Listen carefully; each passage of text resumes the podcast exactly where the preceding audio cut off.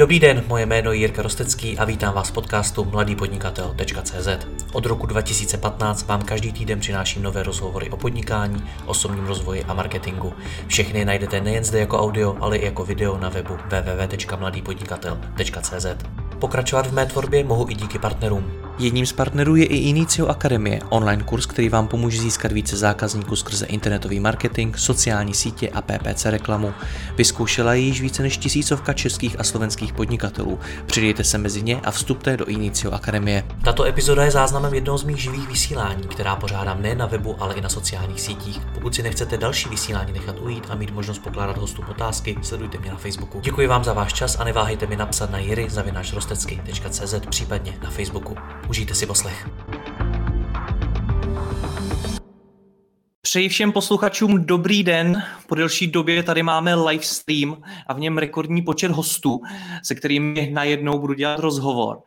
Já už to znám z offline akcí, kde jsem na to už docela zvyklý, ale také na dálku je to pro mě nová, je to úplná novinka, takže uvidíme, jak to dopadne. Základem celého rozhovoru je ale pro mě osobně v podstatě neuvěřitelný příběh. Představte si, že máte firmu, se kterou, nebo pro kterou se svými kolegy pracujete a je jí velkou část života. Jednou se rozhodnete, že už nechcete být jen v pozici zaměstnanců a firmu od jejího majitele odkoupíte. Vy a vaši kolegové na to ale nejspíš nebudete mít dostatek peněz, které se vám ale formou různých půjček a ručení vlastním majetkem povede sehnat a firma se stane vaší. A to je přesně příběh firmy, která stojí za e-mailingovým nástrojem smartemailing.cz. Ten před deseti lety založil podnikatel David Kirsch, ale posledních několik měsíců řešil jeho prodej svým zaměstnancům. Já celý proces už nějakou dobu sleduji a tento rozhovor je prvním veřejným oznámením změny majitele Smart emailingu a s novými majiteli se budeme povídat nejen o tom, jak se ze zaměstnanců mohou stát majitelé firmy, ale také, jak se jim povedlo vybudovat takto silný tým oddaných a zapálených lidí a jak firma zvládá svůj přerod z malé firmy do velké a co to vůbec všechno obnáší. Tento rozhovor natáčíme pro vás jako inspiraci pro vaši práci a vaše podnikání. Můžete nám do komentářů posílat své otázky a já je budu postupně vybírat a pokládat dnešním hostům. Budu rád, pokud budete náš rozhovor sdílet dál a podpoříte tak moji práci. Pojďme na to a začněme tím, že si představíme, kdo všechno tady s námi dneska bude. Jako první tady vítám šéfku firmy Katku Fischerovou. Katko, ahoj. Ahoj, hezké odpoledne. Přidá se k námi Vojta Bulíř, se kterým jsem před pár dny vydal rozhovor o e-mail marketingu ve vydavatelství Czech News Center. To je na pozici account manažera. Vojto, ahoj. Ahoj a pěkné odpoledne všem posluchačům a divákům.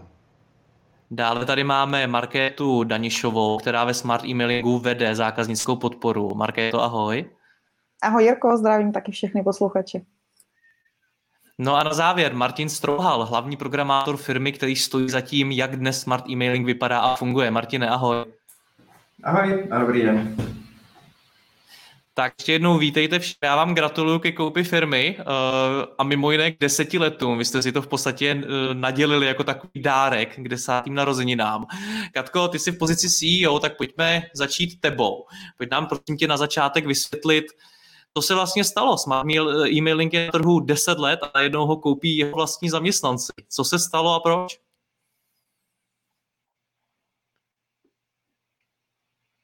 Hmm najednou ho koupí. To je hrozně hezký obrat. Začalo u toho, že to nebylo úplně najednou a že ta myšlenka na, na, na odkup vlastně jako uzrávala postupně a ani jsme nebyli teď schopni úplně říct jako přesně, kdy to začalo v těch hlavách, kdy, mm-hmm. kdy ten nápad začal vznikat. A ono by se to dalo hodit do některých jako fází. Pravda je, že vlastně Hmm, David jako zakladatel firmy, tak v ní poslední čtyři roky jako aktivně nepůsobil. Rozhodně neovlivňoval vývoj smart emailingu, neovlivňoval to, jak budeme dělat marketing, ale pořád tam někde v pozdálí jako byl. A tak se stala taková nečekaná věc, že jsme to všichni vzali jako za svoje, jako za něco, co je naše a úplně jsme na tu osobu, která to jako vlastní, nechci říct zapomněli, ale uh, pocitově jsme měli pocit, že to prostě je naše firma. Jo?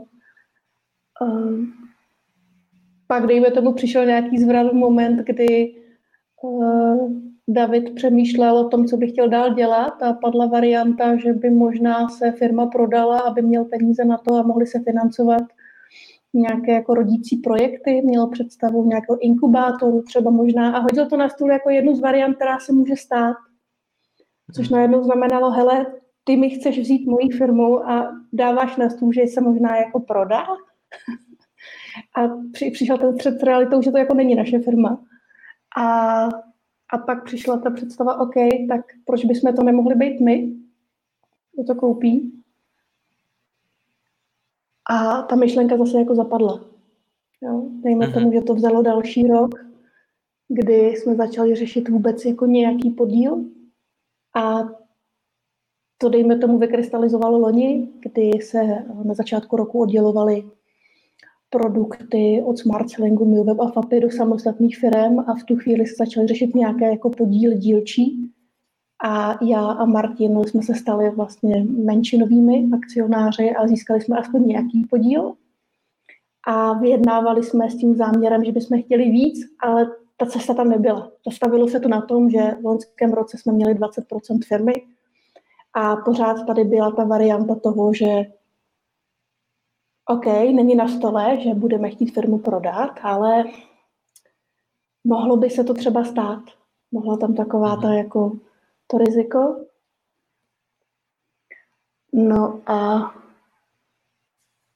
takový další zlom vlastně přišel, přišel loni, někdy ke konci roku a to bych možná nechala říct Martina, protože mám pocit, že tím velkým iniciátorem té jako změny a toho znovu otevření toho tématu, proč to nekoupit celý, jako byl on, tak uh, možná mm-hmm. bych nechala Martina. Nicméně, pokud, jakoby... pokud tomu tedy dobře rozumím, tak tam vlastně došlo k tomu, že vy jste dlouhou dobu tu firmu vedli primárně sami, majitel David Kirš už do ní tolik nezasahoval a tu firmu se začali mít až tak moc rádi, že jednoho dne jste si řekli, proč to teda vlastně jako nepřevzít, zejména když jste začali rozcházet ty vaše představy o ty budoucnosti firmy. Je to tak? Přesně, je to, to tak? úplně přesně. A na konci roku se teda ještě něco změnilo. Martine, co to bylo? No, na konci roku 19. prosince, tak uh, jsem prostě vzal mobil a napsal Davidovi, hele Davide, kolik si ze svůj 80% podíl? Byl to takový, takový bosk čistého nebe a David si že to si to myslím vážně. Já jsem mu napsal, že jo. No a tím se to celý rozjelo a dopadlo tak, jak to dopadlo. no co následovalo potom? Protože to pro toho majitele může být docela překvapivá zpráva. Uh, David původně říkal, že to neplánoval prodávat, ale že se o tom můžeme bavit. A pak jsme si povídali několik měsíců, kdy měl David nějakou představu, my jsme měli nějakou představu. Mnohokrát se to celý přerodilo, několikrát jsme se na to celý chtěli vykašlat, ale povedlo se to. Ty pocity okolo byly, byly různý, u nás určitě i u Davida, ale pořád to směřovalo nějakým směrem a my jsme věděli, že jak to dopadne, jak to dopadne, jak to nemůže dopadnout špatně. Mm-hmm. Vojto, ty, jestli se nepletu, tak ve Smart Mailingu pracuješ dva roky? Dva, tři roky? Ano, ano já jsem tady to není, to, to, skupiny nejkratší čas, ano. To není zas tak krátká doba, ještě aby jsme možná upřesnili. Tak vlastně vy všichni čtyři, jak tady jste, tak jste teda dneska spolumajitele Smart Emailingu. Ano. Ještě někdo další tam je? a plus k sobě máme další tři a další spolumajitele, i nás dohromady sedm. Sedm spolumajitelů. Dva, tři roky ve firmě, už dneska jsi vlastně spolumajitel. Jak to vnímáš? To, co popisovala Kátka před chvílí, tak to je delší historie, která samozřejmě začala mm. ještě předtím, než ty si do toho smart emailingu přišel. Tak eh, jak ten předotek vnímáš ty? Um, rozumím. Vlastně moje motivace proč nějakým způsobem do toho chtít začít mluvit a stát se třeba tím majitelem, byla vlastně neznalost eh, záměru Davida z logiky věci, protože tím, že už byl vlastně tím majitelem, tak jak si představujeme, eh, stejně jako když máš majitele ze zahraničí, jako naše banky vlastně i zpravidla nějaké zahraniční matky, tak s nimi asi mají nějaké plány, ale těžko říct, si ten management tady v Čechách ví, co se s nimi bude dít. A tak já jsem to vnímal stejně u nás, že protože jsem součástí toho managementu, tak jsme měli nějaké plány, nějaké vize, věděli jsme, kam tu eh, aplikaci chceme posouvat, ale vlastně eh, já, protože jsem nikdy neměl přímý kontakt s Davidem, viděl jsem ho v životě asi dvakrát, vždycky jenom jako pět minut, pozdravili jsme se a myslím, že vlastně pravděpodobně do dneška neví, kdo jsem a že existuju. Možná teď na základě toho streamu mě pozná. Tak jsem vlastně netušil, pokud nebude chtít nějakým způsobem to kormidlo jako majitel, měl by na to samozřejmě plný právo, směrovat někam trošku jinam. A já osobně jsem tam měl tu obavu, že, že prostě přijde s nějakým svým nápadem, který někde uvidí, nebo, nebo bude mít nějakou myšlenku a zcela přirozeně ji bude chtít do toho týmu promítnout. Takže um, vlastně, protože ten produkt je pro mě nesmírně zajímavý a hrozně mě baví a s tím týmem jsem srost v podstatě jako, kdyby jsme byli rodinná firma, tak uh, vlastně ve chvíli, kdy jsme o tom nějakým způsobem na, na v kruhu těch lídrů nebo těch, toho managementu začali diskutovat, tak to pro mě vůbec nebylo o tom, jestli nebo, nebo kdy, ale jak. Prostě být do toho a určitě být součástí toho, těch majitelů nebo toho, kdo právě má tu budoucnost té aplikaci vlastně ve svých rukou a může se na tom spolu podílet a vlastně mm, nemůže se stát, že bych, že bych o něčem nevěděl nebo, nebo že by to šlo někam jinam, než uh, takhle v tom kruhu, na čem se dohodneme. Hmm. Ale já když takhle vnímám marketéry nebo prostě lidi z této branže, kteří pracují pro nějakou firmu, tak velmi často ty dva, tři roky jsou taková hraniční doba a už se třeba poohlíží po něčem dalším. Uh, ty jsi místo toho se stal spolumajitelem Smart e-mailingu. Proč? Uh, já jsem zatím trošku přemýšlel, když jsem se dneska tak v hlavě připravoval na ten rozhovor a naštěstí jsem na to neměl úplně moc času, takže, takže ty věci mi budou spíš přicházet. Představ si, že je ti 12, miluješ Lego a přijde za tebou někdo z Lega a nabídne ti, že můžeš začít stavět modely, které potom budou prodávat. Mm-hmm. Je to mhm. prostě něco, co tě hrozně baví a vidíš obrovský potenciál věcí, které můžeš dělat. A takhle já to vnímám s tou aplikací. Ta aplikace toho samozřejmě spoustu umí, obsluhujeme velký, malý klienty a tak dále, ale ta, ta, ta plejáda těch funkcí, to všechno, co, co, co nás ještě čeká a co plánujeme, že budeme dělat, je prostě obrovská. A to mě na tom hrozně baví. Je to taková hračka. Ta, ta, ta, ta, ta práce je vlastně občas víc horou než prací. A pak se stává, že tady člověk je 10-12 hodin a vůbec nemáš pocit, že jsi unavený, nebo že to prostě najednou to úplně přirozeně, mm, jak říkám, u mě to vůbec nebyla otázka toho, eh, jestli, nebo, nebo kdy, nebo nějakého rozhodování, ale vlastně jenom jak. Jak, jak to mhm. umožnit, aby jsme, aby jsme to od toho Davida mohli koupit. Marketo, co ty? Ty vedeš zákaznickou podporu. Já se musím přiznat, že jsem ještě nikdy neslyšel příběh o nikom, kdo by vedl zákaznickou podporu a pak by se stal spolumajitelem té firmy.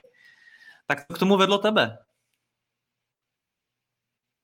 No, a já jsem ve Smart Emailingu dlouho, uh, už to bude 8, 8, 9 roků um, a Smart Emailing a, a tým okolo něj se v podstatě stal součástí mého a nejenom mého, ale i našeho rodinného života.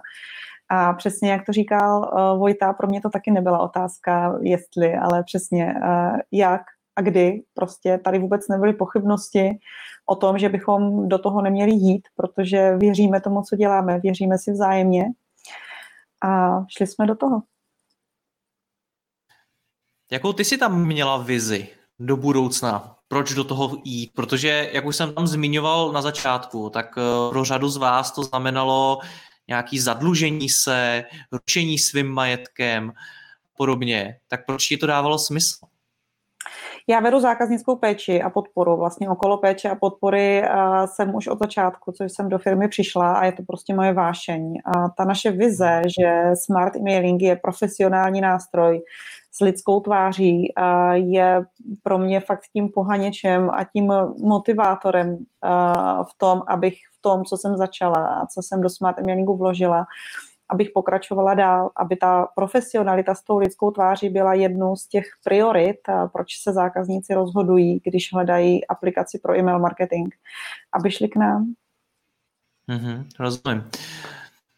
Katko, jaký to vyjednávání bylo? Já jsem pochopil, že, nebo z toho, co Vojta řekl, že se s Davidem, tedy bývalým majitelem uh, Davidem Kiršem viděl možná dvakrát v životě, tak uh, jsem pochopil, že to vyjednávání neprobíhalo tak, že byste tam u toho byli všichni, a mimo jiné vím, vím ze zákulisí, že primárně si to vedla ty. Tak jak to probíhalo? Nezapomeň zapnout mikrofon, ano. Já jsem získávala čas, než zapnu mikrofon, abych vymyslela nějakou odpověď. Uh, jak to probíhalo? Probíhalo to lidsky. Prostě my jsme, my jsme s Martinem, protože opravdu především ta iniciativa to fakt udělat byla o nás dvou v tuhle chvíli.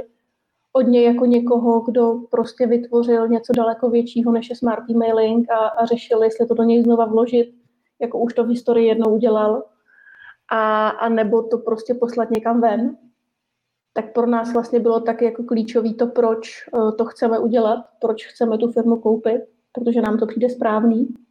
Lepší koupit 80% firmy, než zakládat nějakou jinou a odvíst si celý tým. Jako, šílený. Tak nám to prostě přišlo fér a v tomhle duchu jsme se snažili s Davidem jako od začátku komunikovat a sami jsme taky ve spoustě věcech jako neměli jasno, takže první informace bylo prostě první jasno, chcem to koupit, kolik chceš a absolutně nebyla jako žádná představa, kde ty peníze vememe. Jo. Prostě hmm.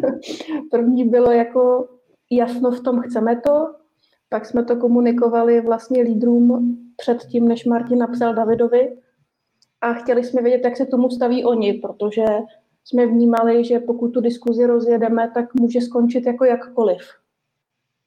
Že se prostě fakt může stát cokoliv.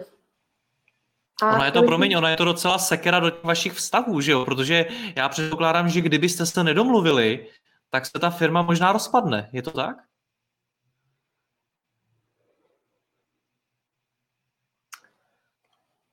Je to asi jedna z možných jako reálných scénářů, který se mohly jako nastat, ale, ale, ale nevím. Jo. Náš záměr prostě nikdy nebyl mm, jako poškodit firmu, poškodit značku Smart Emailing a poškodit ty klienty jsme si jenom hmm. prostě uvědomili, že najednou cítíme fakt nějakou velkou touhu mít to jinak a mít to jako svoje. A, a vlastně jako my jsme nechtěli, aby firma padla, protože, jak jsem řekla, my jsme jako fakt, a už to tady zaznělo i od Marketky a myslím si, že i od Vojty, my jsme se vnímali jako ta firma. Takže to, to je takový to jako chci si poškodit sama sebe, protože něco chci, je to takový jako tam veškeré naše snažení fakt bylo k tomu, aby byli všichni spokojení. Takže hmm. David řekl nějakou finanční představu, která byla úplně mimo. Um, mimo realitu, naší realitu a mimo možnosti, které jsme si i v tom nic není nemožný jako dokázali jako představit, tak i tohle bylo i nad tím nic není nemožný. tohle bylo nemožný v tu chvíli. Mm-hmm. A a teď jsem zapomněla tu myšlenku, to jsem chtěla říct, to je hezký, tak... Um... Nevadí, když tak, když tak si vzpomeneš a potom doplníš. Vojto, jak, jak to vnímáš ty? Bych vlastně možná reagoval na to, uh, jak ty si říkal, Jirko, jestli uh, by to mohlo skončit nějakým jako krachem těch vztahů. Uh, já jsem přímo u těch jednání nebyl, měl jsem to všechno jenom zprostředkovaný od Katky nebo od Martina. A vlastně přišlo mi, že by to takhle opravdu na 99,9% neskončilo, i kdyby se ukázalo, že neseženeme peníze, že nějakým způsobem uh, David z toho couvne, protože samozřejmě do podpisu na to jako majitel by měl, by měl plný právo. Um, a když se na to vlastně podívám z druhé strany, nemůžu mluvit za Davida, ale když se na to třeba podíváš jako majitel firmy, kdy za tebou přijdou ti zaměstnanci, který znáš, takže víš, že ta firma nějakým způsobem bude pokračovat, bude třeba budovat to dobrý jméno, který si založil, nabídnout ti nějakou vlastně fair cenu, nebo na který se domluvíte, tak je to jako v podstatě taková win-win situace. Ve chvíli, kdy, protože ti do toho nevstupuje žádný investor, ne, nejsou tam žádný jako nebezpečný vztahy, tohle to jsou lidi, kterých znáš, znáš je několik let, víš, komu to předáváš, domluvíš se s nimi, a, a vlastně uzavřete ten obchod. Takže pro mě si myslím, že pro spoustu jako majitelů mm, je tohle, nebo může být vítězství, nebo já si jako neumím vlastně představit lepší, lepší prodej. Samozřejmě můžeš firmu předat nějakému následovníkovi, ale tady to je prostě forma Jasně. prodeje podle mě tohle nejlepší. To vzpomněla jsi si? Jasně, Ivo tam mi krásně nahrál. Mm. A řekl to přesně, ono to nemohlo jako dopadnout špatně, protože už když jsme začali jednat i o těch penězích, tak já jsem měla jasnou představu o tom, že ta částka, kterou chceš, není dosažitelná ale pořád jsem měla to nastavení, ale pokud se ženu investora, který ho přesvědčím o tom, že tohle mu vyděláme, tak ti ty peníze dám. Protože pro mě byl fakt ten záměr, aby, aby to bylo win-win, aby jsme my byli spokojení, ale on taky. Jo, takže o tom bylo to jednání, takže já jsem dlouhou dobu scháněla peníze daleko větší, než jsme nakonec jako použili, protože ta snaha fakt byla udělat to tak, aby všichni byli spokojeni. Co to znamenalo win-win? Protože jako zkušenost je dost často taková, že majitelé firmy chtějí hodně peněz a zejména v té první, eh, v té první nabídce. Eh, vy jako zaměstnanci, jak už jsem zmiňoval, jste nedisponovali tak obrovským kapitálem, tak eh, v čem jste jako viděli to win-win? Byl tam nějaký jako váš cíl, čeho chcete dosáhnout, jaký chcete dosáhnout nabídky, nebo jaký chcete dosáhnout situace? Nechám na vás, kdo si vezme tu, tu otázku. No, za mě byl ten cíl, aby se to stalo. Za mě byl cíl koupit smart emailing. E, za takových podmínek, ve kterých vím, že to stále bude udržitelný biznis. Já se celou dobu snažím smart vést v tom, aby byl dlouhodobě udržitelný. To znamená dostat se na takovou cenu, o který opravdu vím, že ji v horizontu x let dokážeme mít velmi rychle zpátky a nic to neohrozí. Neohrozí to vývoj, prostě ta firma nevykrvácí a prostě to ustojíme. Takže pro mě to win-win bylo dostat takovou, takový peníze pro Davida, aby vlastně mohl splnit všechno, co si teď aktuálně přeje a na co ty peníze potřebuje. A současně, aby my jsme to mohli přezít a pokračovat v tom dál. Mm-hmm. Zeptat se na to musím, chcete tu cenu komentovat? Bavíme se v řádech eh, nižších desítek milionů korun. Dobře. Martine, ty, uh, už jsme tě představili jako člověka, který stojí za podobou smart emailingu a za tím, jak smart emailing funguje. Uh, jsi uh, hlavní programátor firmy. Proč pro tebe nebylo jednodušší naprogramovat to znova pro úplně novou firmu, než uh, kupovat smart emailing? No, jednodušší by to samozřejmě bylo, ale nebylo by to správně protože vyvíjíme nějakou aplikaci, vyvíjíme ji dlouho, a těm zákazníkům jsme slíbili, že jim dodáme nějakou službu v nějaké kvalitě. A ve chvíli, kdy bychom rozjeli novou firmu vedle, tak na ten slib porušíme. A to není správně. Uh, my tu jsme pro ty zákazníky. My je nemůžeme zradit tím, že odejdeme jinam. To, to prostě nebylo správně. Mm-hmm. To je taková ta hodnotová etická stránka, když to takhle řeknu. Jak je to po té praktické stránce? Lze to snadno naprogramovat znova? Protože řada třeba lidí takhle přemýšlí. Nejenom zaměstnanců, ale třeba i uh, lidí, co spolu podnikají, uh, spoluvlastníků té firmy, že se potom rozejdou a jeden z nich si řekne, hele, já si to naprogramuju znova, nebo udělám to celý prostě od nuly. Je to tak jednoduchý, jde to? Nebo je to Paulička? Uh, na tom programování není těžký to napsat, ale vymyslet to. A tím, že už máš to nohou z minula, protože to udržuješ x let, tak napsat to je vlastně poměrně jednoduchý. Stojí to nějaký čas, ale je to mnohem, mnohem jednodušší, než to bylo prvně. Hmm, rozumím. Vojto, šlo to skopírovat znovu a udělat to někde jinde od nuly? Já jsem u nás v týmu na tohle, když jsme probírali různé právě možnosti toho, co se všechno může stát a jeden třeba z těch eh, scénářů, jak to zaplatíme, bylo, že Katka vyhraje v loterii, tak jako i takovýhle věci jsme měli, na kterých jsme si říkali, že Katka pak pravidelně vsázela a myslím, že prosázela dost peněz. Ale uh, u nás jsem byl na jako běžných loteriích samozřejmě. Tak uh, uh, tak u nás jsem byl já ten um, jakoby pesimistik v tomhle tom scénáři, kdy jsem říkal, hele, já si nemyslím, že, že i kdyby na tohle to došlo a fakt jsme to nechtěli, bylo to prostě nějaký plán D, prostě ve chvíli, kdy prostě všechny věci by, by spadly, tak to byla... A teď myslíš co, jako naprogramovat to znovu, nebo tu loterii, nebo co myslíš? uh, naprogramovat to znovu. Jakoby, jo, OK. Mm, no, takže uh, já jsem u nás říkal, že, že si myslím, že by to bylo natolik složitý, že vlastně, a samozřejmě k tomu všechny etické důvody, tým, klienti a tak dále, že uh, za nás prostě um, to byla tak blbá varianta ve všech těchto z těch pohledech, že jsme si říkali, že, vlastně, že chceme vyvinout úplně maximální úsilí, včetně té loterie, aby k tomu nedošlo. Hmm. Jak z těch etických věcí, o kterých mluvil Martin, za mě z těch klientských, aby jsme právě byli schopni dodržet to, co jsme všechno vlastně s těma klientama domluvili, tak jak jsou nás zvyklí používat, týmově, aby ten tým byl tak, um, aby mohl pracovat tak, jak je zvyklý. A nakonec teda samozřejmě u mě, jak si prakticky si myslím, že by to bylo vlastně velmi složitý, protože už jsme poměrně velká aplikace a mm, není to takový, jako že rozjedeš nějaký hosting, jako třeba webovek a, a, a, a tam to převedeš. No. Mm-hmm. Katko, ty se mi zdá, že chci zareagovat.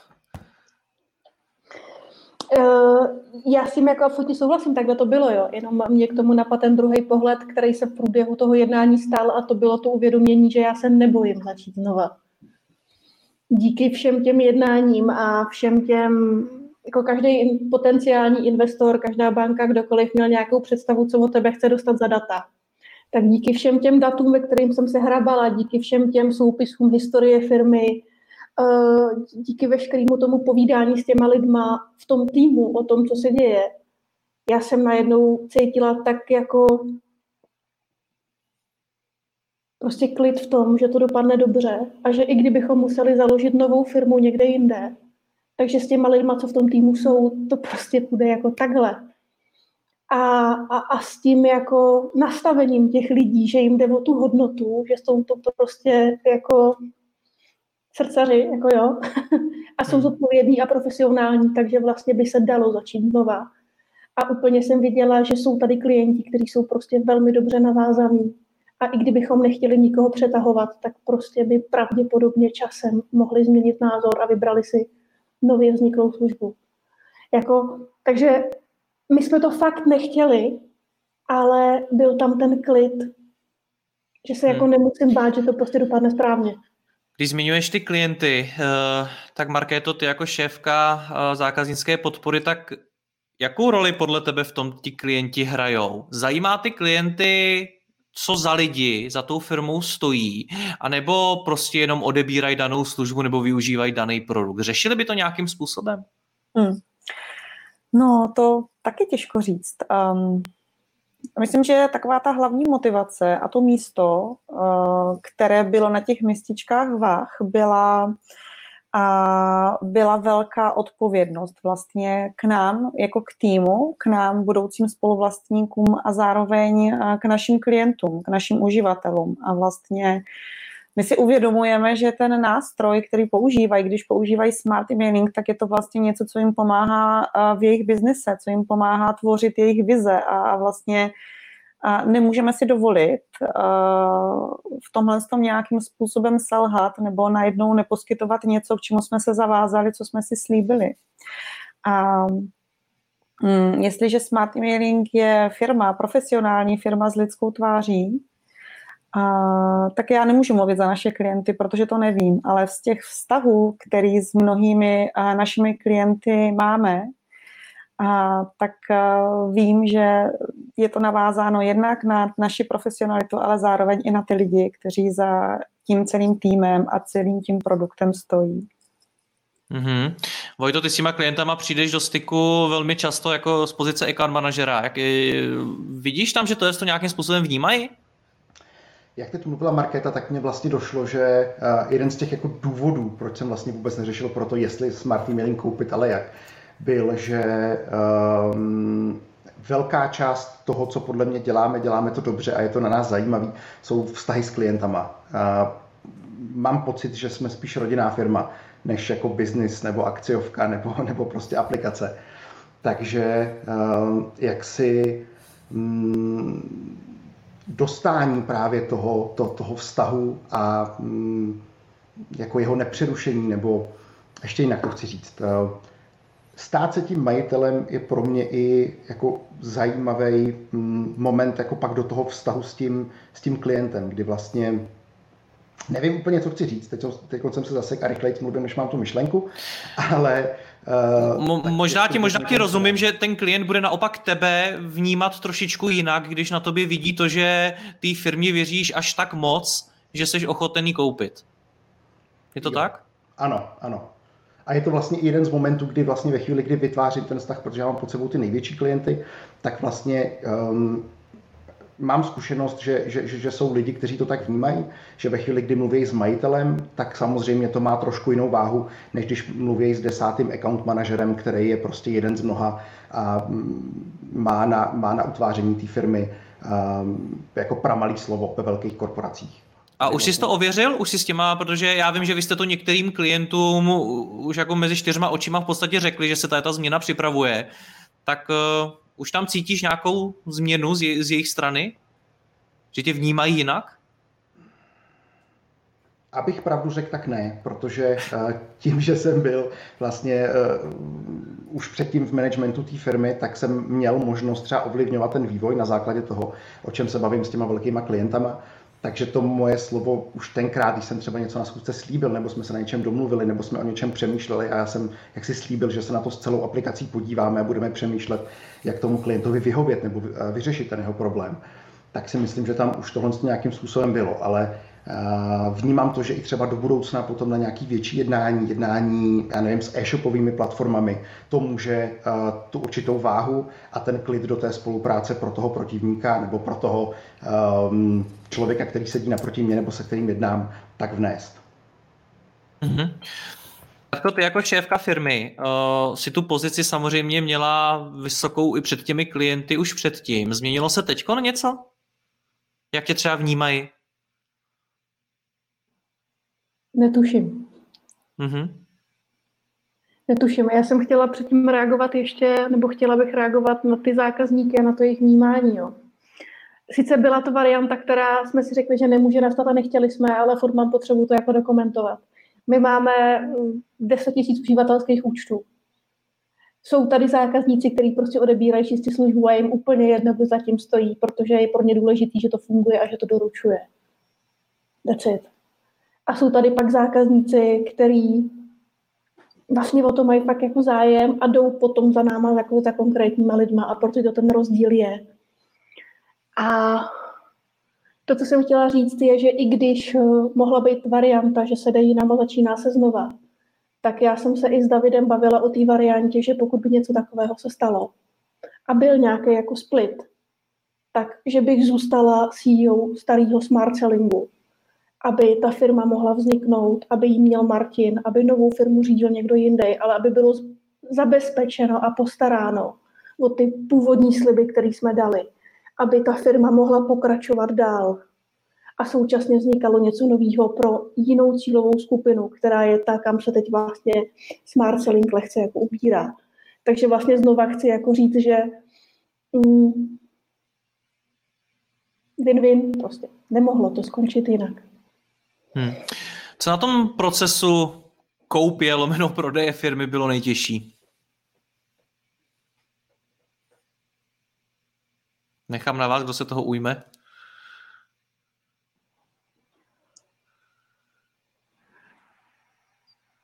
Katko? Budu osobní. Aha. Eh, pro mě bylo nejtěžší to,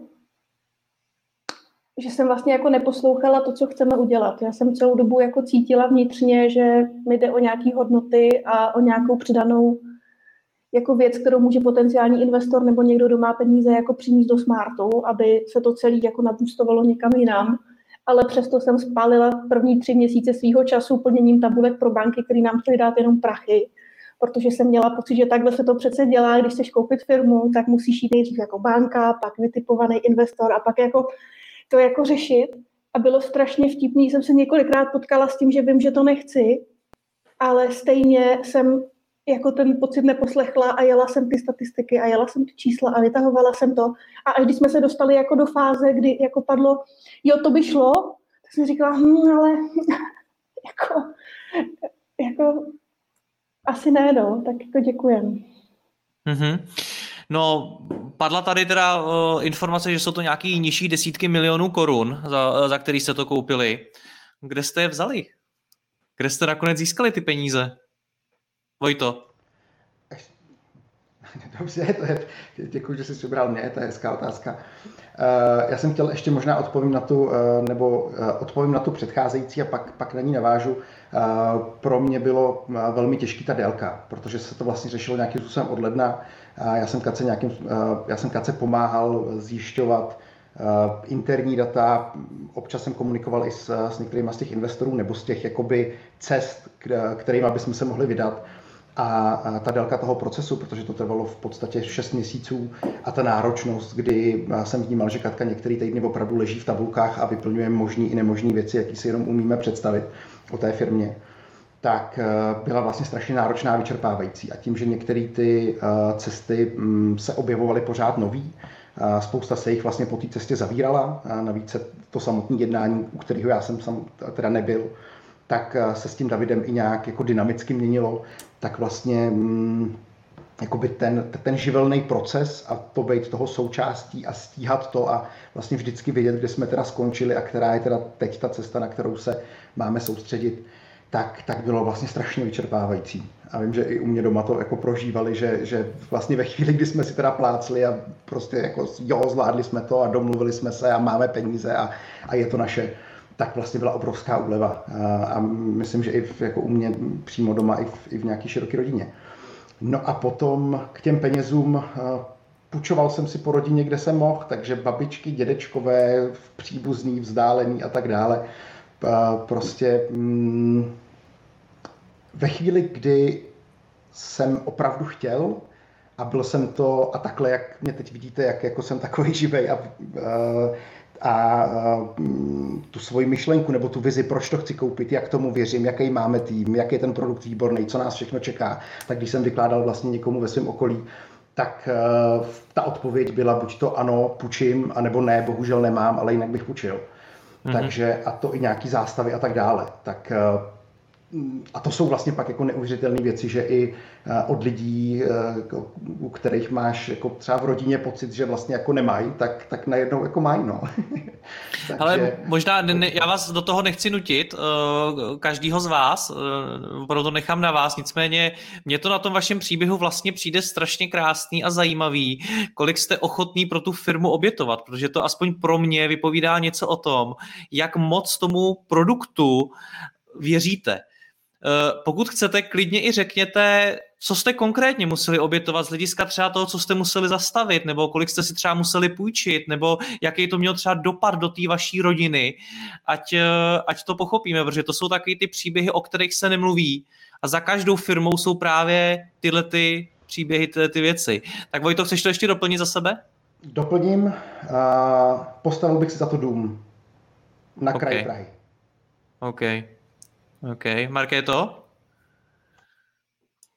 A mně se líbilo, jak mluvil Vojta před chviličkou, jak říká, že to s náma prožívali naše rodiny. Já jsem si zase znovu tady v tomhle místě uvědomila, že opravdu smart mailing není něco, kde jdeš měnit svůj čas za peníze, kdy si zapneš 8 počítač a ve 4 ho vypneš a odcházíš. Ten náš pracovní život se opravdu prolíná s tím osobním a, a součástí toho firmního života jsou nezbytně i naše rodiny, a naši partneři, naše děti, takže i naše rodina žila s cháněním peněz na odkup podílu a mm, já opravdu věřím na synchronicitu vesmíru, protože mm, myslím, že ještě v ten den jsem se bavila s jedním z našich kolegů a popisovala jsem jim situaci, do které jsme se dostali a v naší rodině skoupí domu, kdy a jsme si splnili svůj sen a opravdu jsme šli do našich zdrojů, do nejnižších a nejnižších míst a dostali jsme se opravdu do situace, kdy jsme uh, opravdu z pohledu dnešních civilizovaných lidí byli fakt chudí, protože jsme měli pár tisíc na účtu a,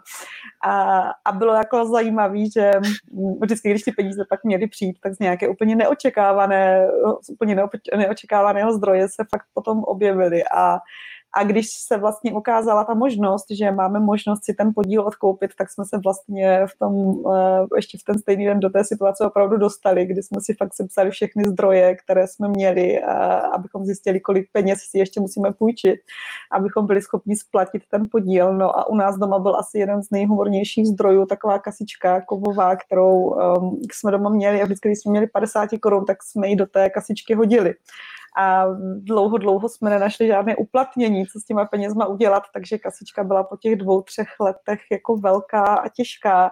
A najednou se kasička stala uh, zdrojem uh, financování a bylo potřeba ji nějakým způsobem že jo, odevzdat, protože ty 50 koruny na ten účet jako neodevzdáš, tak jsem se svými bolavými zády, což se mi jaký stalo uh, vlastně v, tu dobu, tu kasičku takhle nesla do té banky a a v bance mi vlastně řekli, že mi tu kasičku nevezmou, že to prostě nejde, tak eh, se mi zase odstěhovala teda zpátky, protože to bylo fakt těžký. A šla jsem na poštu, tam za to chtěli jako nesmyslný poplatek, tak to jsem si řekla, že teda opravdu nezaplatím, takže jsme si tu kasičku vzali, rozpočítali jsme si to na hromádky a všichni členové naší rodiny obráželi všechny pošty a banky, které mají pokladnu a směňovali ty 50 koruny na papírové peníze. A já jsem pak vítězně asi dva dny potom na nastoupila teda do té naší banky a paní se mi smála, už do dveří a říká, já si vás pamatuju, to jste ta s těma 50 korunama. A říkám, ano, to jsem já a už vám nesu 50, jako papírové pětitisícovky a, a prosím vás, vemte mi je a vložte mi je na účet. A takhle jsem splatila vlastně poslední část svého podílu. Tak takhle se v Česku kupují firmy, říkáš, jo? Martine, jak, jak jsi na to šel ty? Taky po 50 korunách? Mikrofon, nezapomeň si zapnout mikrofon. Ano. Pardon, pardon. Uh, já moc uh, fyzické peníze uh, nepoužívám, protože by se mi ty 50 korun někam rozkutály, už bych nikdy neviděl. Uh, my jsme si s Kačkou půjčili, uh, půjčili nějaký peníze, dal bych si za to postavit dům a ručím za, tím, ručím za to domem, který mám teď, takže jsem do toho dal úplně všechno, co mám. Hmm. Katko? Tak já v tom domě bydlím taky, jo. Nicméně eh, zrovna ve tvém případě vím, že eh, jsme se i spolu bavili o tom, že ty peníze už skutečně chodily z velmi nečekaných zdrojů. To, co eh, třeba už nastínila ta Markéta. Chceš to nějak rozvést? Hmm. Jako ty, ty zdroje se objevovaly v průběhu fakt jako různý. Já okomentuju asi ty první dva, co jsme odmítli, protože okay. byly ale byly úžasný. Já jsem oslovila mm, vlastně naše VIP klienty a naše obchodní partnery technologický s tím, že bych od nich chtěla nějakou referenci pro to, abych to mohla případným investorům předložit Mm-hmm. Že bych vlastně mm, jako chtěla záruku, hele, prostě jak teda doručujeme, když říkáme, že naše doručitelnost je výjimečná. A můžeš něco takového napsat? Veď jo, byla, můžu. A hele, mm, tak co kdybych to koupil já? Ale pak už to byly ty příběhy o tom, my nechceme vyměnit jednoho většinového za druhýho, chceme to mít od začátku ve svých rukách. Takže i když ta nabídka je krásná, musím to odmítnout. No a překvapivě ten druhý VIP klient, kterýho jsem oslovila se s tím samým, pojďme napsat referenci jako o tom, jak se prostě s náma dělá jako prakticky. A on řekl, hele Katko, tak já můžu být váš tichý investor, co vy na to? Jako? A nabídl nám vlastně víc peněz, než jsme potřebovali ve výsledku. Ale zase bylo to, nebylo to to ono, jo. Mm-hmm. No a poslední věc, když jsme se teda jako opravdu dohodli a s Davidem jsme si plácli na konkrétní částce a on dal i termín, do kdy tu částku přesně chce, takže nám dal měsíc, v podstatě od té doby jsme si plácli, nám dal měsíc na to, abychom je sehnali. Tak... Uh... Částku na tři domy. jako první skládku toho všeho prostě. Po 50 korunách? Přesně. uh, tak já jsem byla v situaci, kdy uh, jsem se na chvilku stáhla z firmy a vzala jsem si dovolenou, protože to byla ta doba covidu zrovna aktuální, ale moje kamarádka byla vážně nemocná. A já jsem se rozhodla, že i když nevím, jestli doma potřebují nebo ne, takže se k ním jako nastěhuju, pokud mi to dovolej, abych tam s ní mohla být.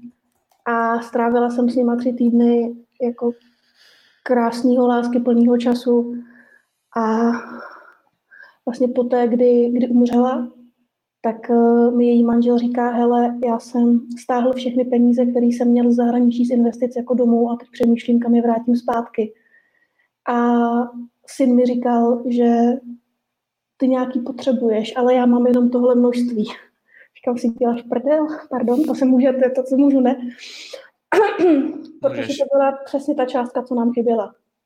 Mm-hmm. Takže jsme si půjčili peníze od něj, ačkoliv eh, já jsem neměla sebe menší tušení, že vlastně oni nějaké peníze mají, protože pro mě to byla jako úžasná ženská a skvělý chlap, ale vlastně taky bývalá učitelka na učilišti a vozíčkář.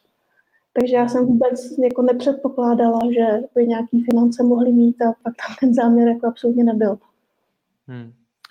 Dobře, takže pokud já dneska budu chtít eh, buď to postavit tři domy nebo koupit eh, nějakou firmu, tak kam byste mi doporučili jít pro peníze? Vojto, ty se nadechuješ. Zkus to napsat na Facebook a uvidíš. Je to jako, my, my, myslíš to jako vážně? Myslíš si, že to je, to je cesta? Protože z toho, co ty mi jako vyprávíš, nebo co, co vy mi tady vyprávíte, tak v podstatě rozšířit o sobě informaci, že scháním peníze a chci něco takového koupit, je ta cesta. Je ta cesta, přesně. A kdybych neměl tuhle tu zkušenost, a chápu, že teď to možná posluchači a diváci budou, budou považovat za, za nějakou pohádku, ale kdybychom neměli tu praktickou zkušenost a vlastně vícekrát, protože jsme to každý schánili sám za sebe, mm-hmm. ty peníze tak, aby nám to dohromady dalo ten celek, a tak se vlastně ukázalo několikanásobně, že um, opravdu, když rozšířím tu informaci do své rodiny, do svých známých, jak říkala Katka, do obchodních partnerů a tak dále, tak ty peníze vlastně mm, a je tam vlastně ta myšlenka, je tam ten produkt, stojím si za tím, mám tu vizi, umím to jako prodat ve smyslu toho, že je vidět, že, že to má hlavu a patu, je to na trhu nějaký čas, má to zákazníky a tak dále, že vlastně najednou neuvěřitelné množství lidí kolem nás do toho chtělo i investovat, jak říkala Katka, buď to mm, by je to zajímalo koupit, že, že kdyby mohli, tak, tak budou a koupí si to pro sebe, anebo aspoň teda půjčit nějakým způsobem se na tom spolu podílet. No. A tím nám třeba pomoct osobně. Hmm. Jenomže spousta lidí schání na něco peníze a napsat to o sobě veřejně nechtějí, protože jim v tom třeba brání nějaký stud, strach, cokoliv takového. Uh, vy jste tohleto u sebe taky řešili? Byl to pro vás nějakým způsobem výstup z komfortní zóny? Říct, jako začít obcházet lidi a říkat jim, hele, já potřebuju peníze na to, abych mohl koupit firmu, pro kterou pracuju? Nebo to to u vás roli nehrálo? Taky zamýšlený všichni, Katko? Hele... Ty jsi taková rázná, u tebe, u tebe bych si typoval, že u tebe to tu roli nehrálo. ne, já občas řeším spoustu věcí, které jako se nedějou. Jo? Já jsem úplně normální smrtelník jako všichni. Ale já mám tu zkušenost a děle, děláme to ve Smartu, mám pocit jako se vším, nebo velmi často, že jako já prostě vím, že nepotřebujeme znát tu celou cestu, jako jak se k něčemu dostat. Ale když něco chci a napadne mě první krok, hm, tak dobrý, tak buď ho zkusím, anebo ho zahodím dřív, než ho zkusím, protože mám pocit, že to nevíde, budu za blbce, něco, něco, něco, ale to je jako škoda. Takže vlastně mě se fakt jako osvědčuje úplně jako ve všem, že pokud mám nápad, co chci udělat, tak udělám ten první krok. A v, po tom prvním kroce se ukážou nové informace, nebo nový směrování, nebo nový typ na někoho dalšího, nebo informace o další prostě firmě, nebo tebe blikne jiný podcast, ti někdo ukáže, hele, tady mluvil tenhle investor, poslechni si, ti něco napadne. Takže jako za mě jasně můžu se nechat zastavit tím, to nemá cenu, to ani neskusím, ale pokud už ten nápad, co bych mohla, i když to nevede úplně k tomu, ale mohla bych tohle udělat a napadlo mě to, tak proč to zabít dřív, než to zkusím. Mm-hmm. Vojto, ty jsi taky působil, že chceš k tomu něco říct? Eh, já to mám úplně obráceně než Katka, takže já si představuju, že jako na začátku si vysním, že si koupím auto a mm, už musím vědět přesně, kolik stojí a musím vědět, jak ho budu financovat a když to tak není, tak jsem z toho šíleně nervózní. Mm, ale eh, tady vlastně já jsem dostal poměrně studenou sprchu, protože jsem si myslel, že to budu moct financovat hypotékou a eh, pro ty z vás třeba, kdo to nevědí, tak vlastně financovat eh, koupy podílu přes hypotéku nelze, je to v obchodních podmínkách těch bank, což bylo pro mě poměrně jako hm, studená sprcha na začátku, kdy jsem nakusal do banky celý šťastný hurá, půjčte peníze a, a ono to nešlo.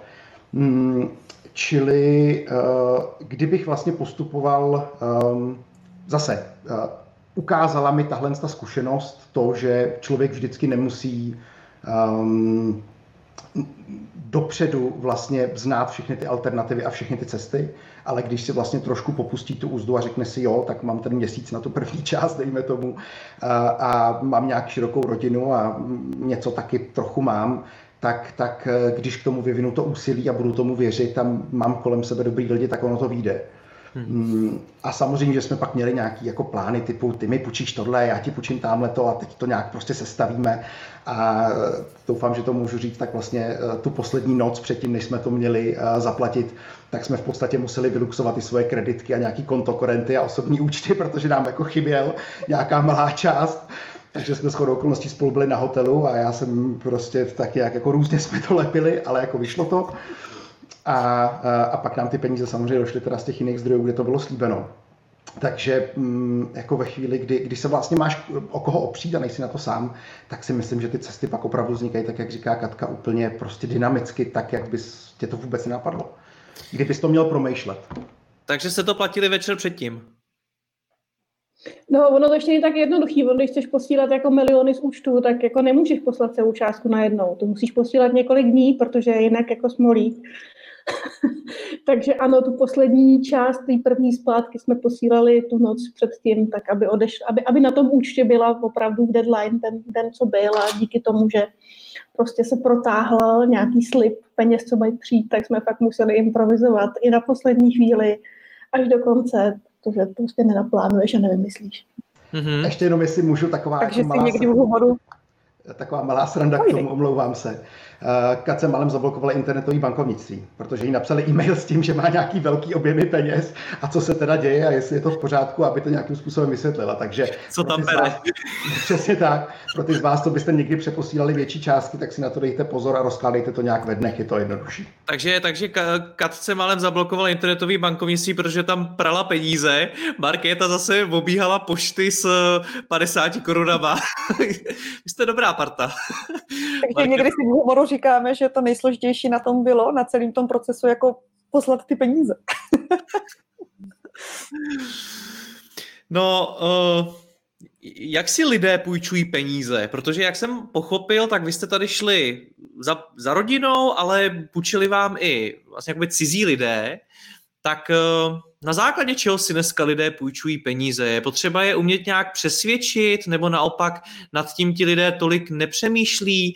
Chtěli po vás třeba vědět uh, nějaký informace o tom biznisu, jestli vůbec ta, ta investice, do které ty peníze chcete dát, dává smysl, nebo jim to bylo jedno a věřili vám? Jaký z tohle z toho máte dojem, Katko? Mě strašně překvapilo, jak velkou roli hrála ta osobní důvěra. Hmm. Já jsem si myslela, že fakt budeme ukazovat data a argumentovat jako číslama a plánama a všechno jsem to připravovala, protože to fakt ta první společnost jako chtěla, ta, co fakt byla ryze finanční. A, ale pak vlastně ve výsledku ty další jednání, jak jsem říkala, prostě ten strategický partner obchodní, tak ten klient, tak tak ty lidi z našeho okolí prostě nabízeli. A ještě vlastně další věc, spoustu mých přátel mi nabízelo menší částky, než který jsem potřebovala. A zase s tím, hele, ale kdybys chtěla, tak bych to koupil jako celý. Mně by se to líbilo jako projekt. A byly to lidi, o kterých jsem to jako nečekala, protože je znám z biznesu, potkávám je na nějakých konferencích, veletrzích. Jsou to prostě taky lidi, co mají svoje projekty úplně jiný, ale bylo vidět, jak pro ně je klíčový to, že znají mě anebo někoho z toho managementu, jedna věc. A druhá věc, to, že znají jako smart emailing jako produkt a prostě vědí, že to má budoucnost. Prostě mailing a automatizace má budoucnost. Mm-hmm. Vojto, ty jsi dával pokyn, že chceš zareagovat? Děkuju. Uh, úplně vnímám to, co říkala Katka s tou osobní důvěrou, protože mi vlastně přijde, že uh, tak jak to vidíme i na tvém portále, nebo se k nám to dostává z médií, tak těch transakcí teď, když se kupují nějaký startupy nebo mm, jak si vstoupí investor do nějakého projektu, tak je asi poměrně hodně. A myslím si, že, e, nebo víme to asi všichni, co si pohybujeme v marketingu, udělat hezkou a sexy prezentaci na, na um, jako ukázání nějakého produktu je vlastně relativně jednoduchý a je těžký se potom dostat do toho, jestli uh, vlastně ta, ta věc reálně funguje nebo ne. A proto si myslím, že je zásadní ta důvěra mezi těma lidma, že to je opravdu jako ten, ten klíč a ten moment toho, že ten člověk v určitou chvíli vlastně ani nepotřebuje vědět ten produkt a ty věci, ale ve chvíli, kdy ti věří, ví, že, že ty tomu rozumíš a taky věříš, tak to je jako ten klíčový moment. A druhá věc, uh, předpokládám, že to tak trochu víme všichni, ale jenom myslím si, že je fajn, uh, že to zazní. Uh, obecně je teď dobrá doba uh, na to ptát se o peníze, protože mezi lidmi je spousta peněz, mezi lidmi, kteří se pohybují ať už v e-commerce nebo vůbec vlastně um, mi nepřijde to, to teď tak těžký. Jako já jsem si dělal srandu z toho, že bys to napsal na Facebook, já bych to tam sám asi nenapsal, ale vlastně když si začneš ptát lidí, třeba právě obchodních partnerů nebo nějakým způsobem eh, lidí, o kterých víš, že nějakou, už nějaký projekt mají, tak spousta z nich vlastně má ten volný kapitál a rádi uh, s něčím vypomůžou. Ať už uh, na základě toho, že je to obchodní spolupráce, anebo uh, případně s nějakým vstupem těch procent pro ně potom. Říkáš, že uh, mezi lidma je hodně kapitálu. Ovlivnil to nějak ten koronavir? Protože vy jste tohleto všechno ještě k tomu řešili vlastně v období té karantény a té největší eskalace té pandemie zatím. Tak mělo to na to nějaký vliv? My jsme, uh, my jsme za covidu měli nejlepší dva měsíce od založení smart mailingu, co se týče přílivu nových zákazníků a, a potom se to samozřejmě projevilo i do, i, i, i do příjmu firmy. Takže um, kdybych měl odpovědět, asi neodpovídám tu otázku, omlouvám se, ale kdybych měl odpovědět na to, jestli nějakým způsobem jsme třeba dostali strach z toho, jestli jsme neudělali špatný krok po tom, co přišel COVID, protože to uh, upřímně musím říct, že na to se mě lidi ptali, jako hele, a nebojí se teď konc, prostě je tady COVID a všechno se zastaví a nikdo nebude utrácet a všichni jako budeme do konce roku nosit roušky a budeme doma a, a v podstatě se tady jako všechno zhroutí, tak samozřejmě díky tomu z podstaty naší aplikace, že jsme komunikační nástroj a spousta firm v tu dobu potřebovala komunikovat a když nějak, tak samozřejmě digitálně. A díky tomu, že e-commerce rostl, tak my jsme měli krásný měsíce, ale i protože když jdeš, nebo v mém případě, když jsem šel jako uh, spolumajitel do, do takovéhle transakce nebo do toho, že to chci koupit, tak se díváš na roky dopředu. Díváš se na, na roky až desetiletí a tam nějaký covid vlastně je jenom takový hmm. nepříjemný drc v tom Rozumím. procesu. Na druhou stránku, vy jste v podstatě momentálně v pozici investora, jako skupiny lidí, která se rozhodla koupit firmu. Z vás je cítit to, že do toho jdete tím srdcem, že k tomu máte obrovský vztah, jste rodinná firma a podobně. Na druhou stránku přemýšleli jste nad tím i jako skutečně tvrdě biznisově, jestli ta investice z vaší strany dává smysl, do jaký výše třeba, za jakých podmínek a podobně, nebo jste tohle to neřešili a byli jste do toho tak moc zamilovaní, že jste to prostě chtěli mít? Katko? Tak David ve výsledku souhlasil s částkou, která pro nás byla pod tím stropem, který jsme si nalajnovali, takže mm-hmm. ano, spočítali jsme si to. Mm-hmm. Ještě, Vojto, ty se nadechuješ? Ale paradok, nebo za mě, bych mluvil za sebe, tak pro mě to nebylo úplně to nejdůležitější. I kdyby tam ta návratnost byla jako v letech, tak, jak jsme to třeba byli schopni spočítat, jakože v dlouhých letech, v desetiletích, dejme tomu, tak si myslím, že bych do toho šel, protože uh, mě to prostě baví. A to je vlastně jako alfa a omega toho celého procesu, který na začátku začíná a, a pak třeba končí tím, že vlastně máš nějaký papírky, kterým se říká akcie a, a, a už ti to nikdo nemůže vzít. No. Co je teď ten plán? Máte, máte to nějak nalajnovaný, že se vám to do x let vrátí, nebo Máte to takhle nějak spočítaný každý z vás? Katko? Vždycky tak nadechuješ. Je mimochodem je strašně zajímavý takhle vás mít čtyři a dívat se na vás na všechny čtyři a koukat, kdo se nadechuje, už otevírá jako pusu, že by něco řekl. tak povídejte, Katko. Jako můj záměr nejčernějším scénáři, který jsem byla schopná nalajnovat, bylo, aby se to všem ta investice vrátila do čtyř let.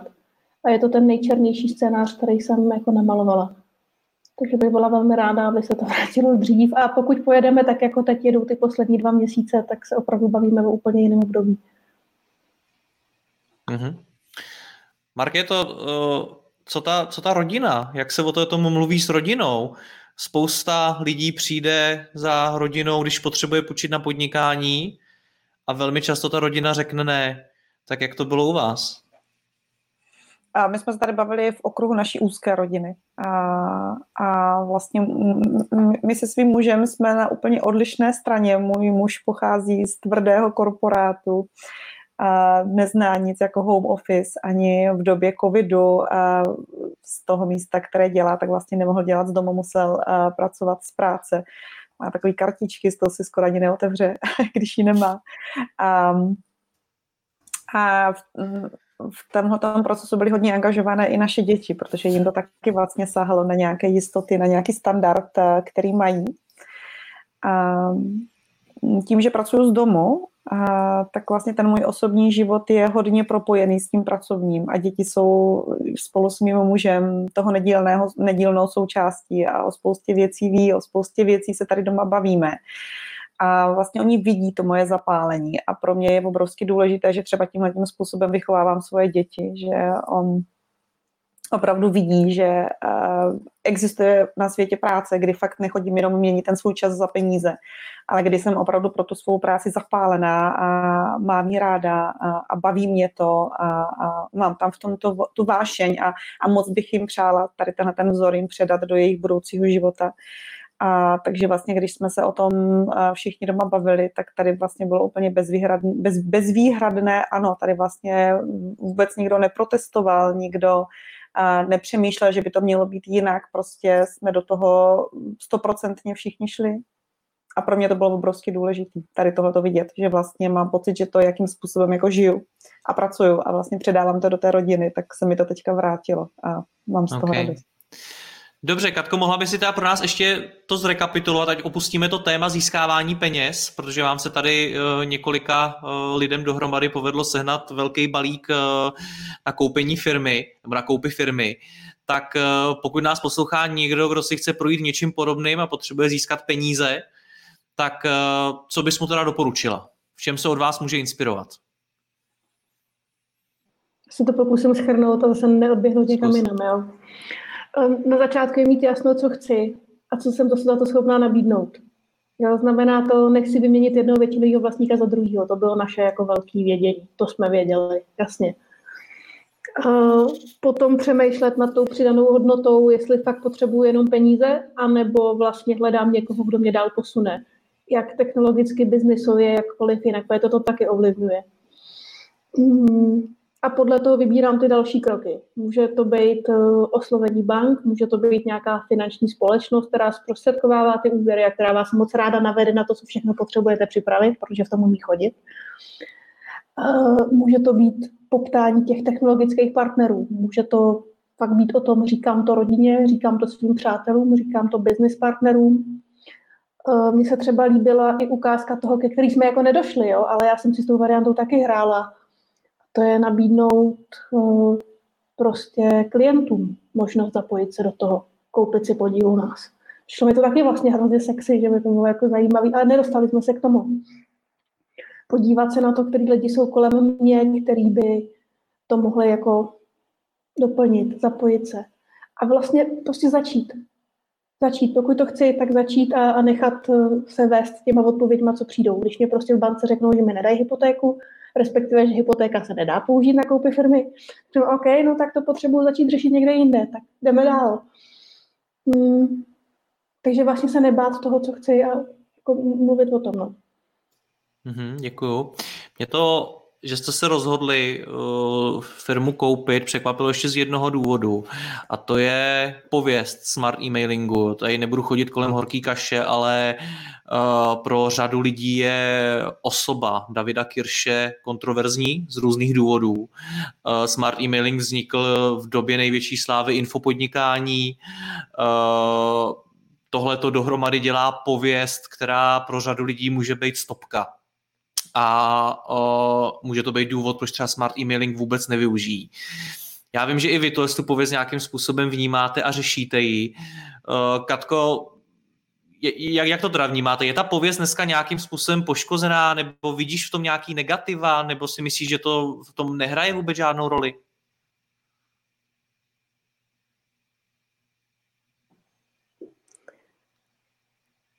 Je to krásná otázka. Děkuju. Vždycky, když na ní někdo odpovím, tak doufám, že už nikdy nepřijde. OK. Možná je to dneska naposled, tak o to víc si to užij. Hmm. Ta škála je široká, jsou klienti, pro který, teda jsou potenciální klienti, pro který je to stopka, přesně tak, jak jsi řekl. A jsou naopak lidi, kteří za tím jménem jako šli a máme i klienty, kteří prostě jsou spjatí s Davidem a přišli k nám v té době. Takže nevím, jestli jsem ti odpověděla. Mhm. Je to něco, čeho se chcete, nebo co chcete vyřešit, že se chcete, že chcete o sobě hodně říct to, že David Kirš už není součástí smart emailingu, nebo to pro vás není tak velký téma a je to, je to jedno? Já tam vidím dvě roviny. Jo. Jedna věc je, že David v té firmě fakt strašně dlouhou dobu jako není a nepůsobil. A druhá věc je taková,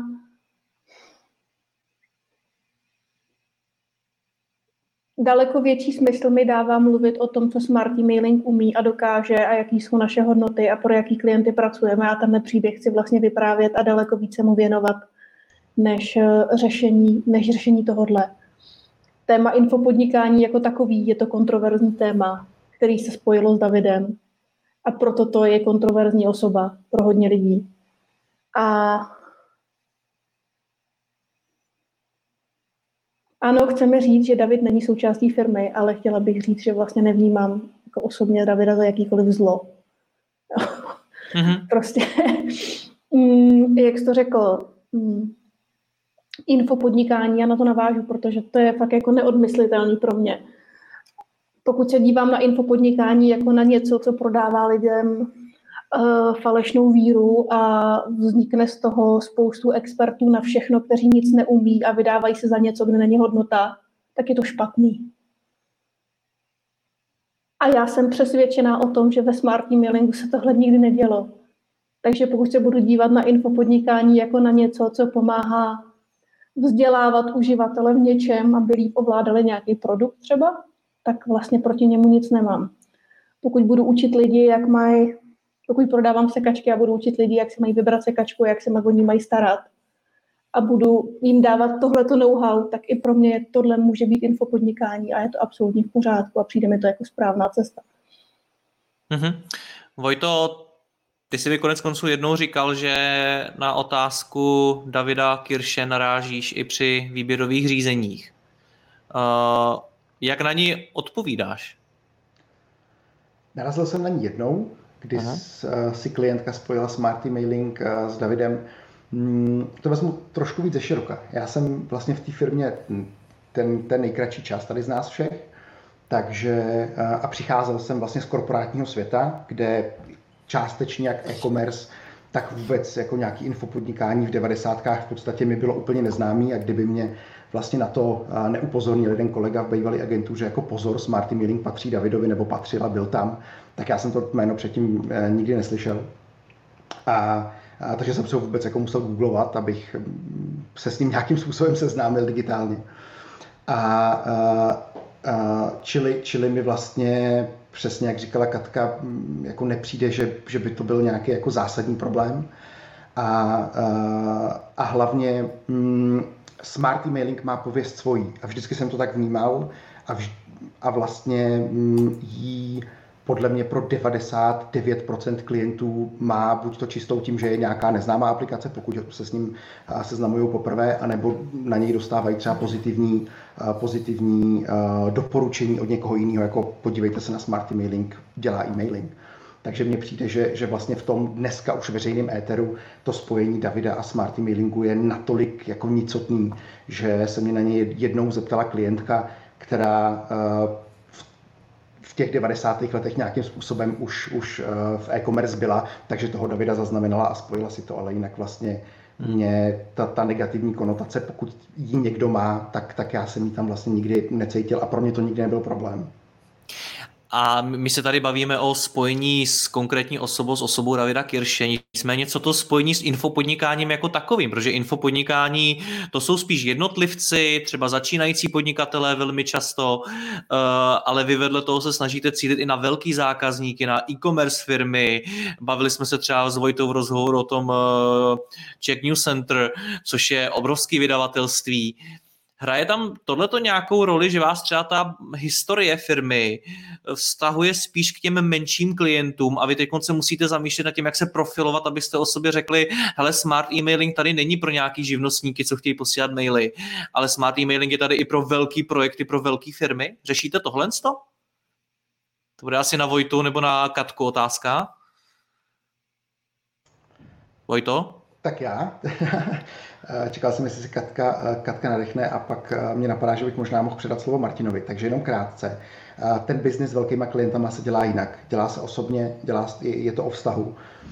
Takže, a protože ten produkt je na to přichystaný a umí toho klienta obsloužit, tak vlastně jak si mm, víc se prosazovat, protože Smart Mailing už před těma dvěma lety měl velký klienty, měl známý a zajímavý značky, jenom ten kanál nebyl tím primárním, nebo ten kanál těch klientů, nebo ta skupina těch klientů nebyl asi úplně tím primárním um, jako fokusem té firmy.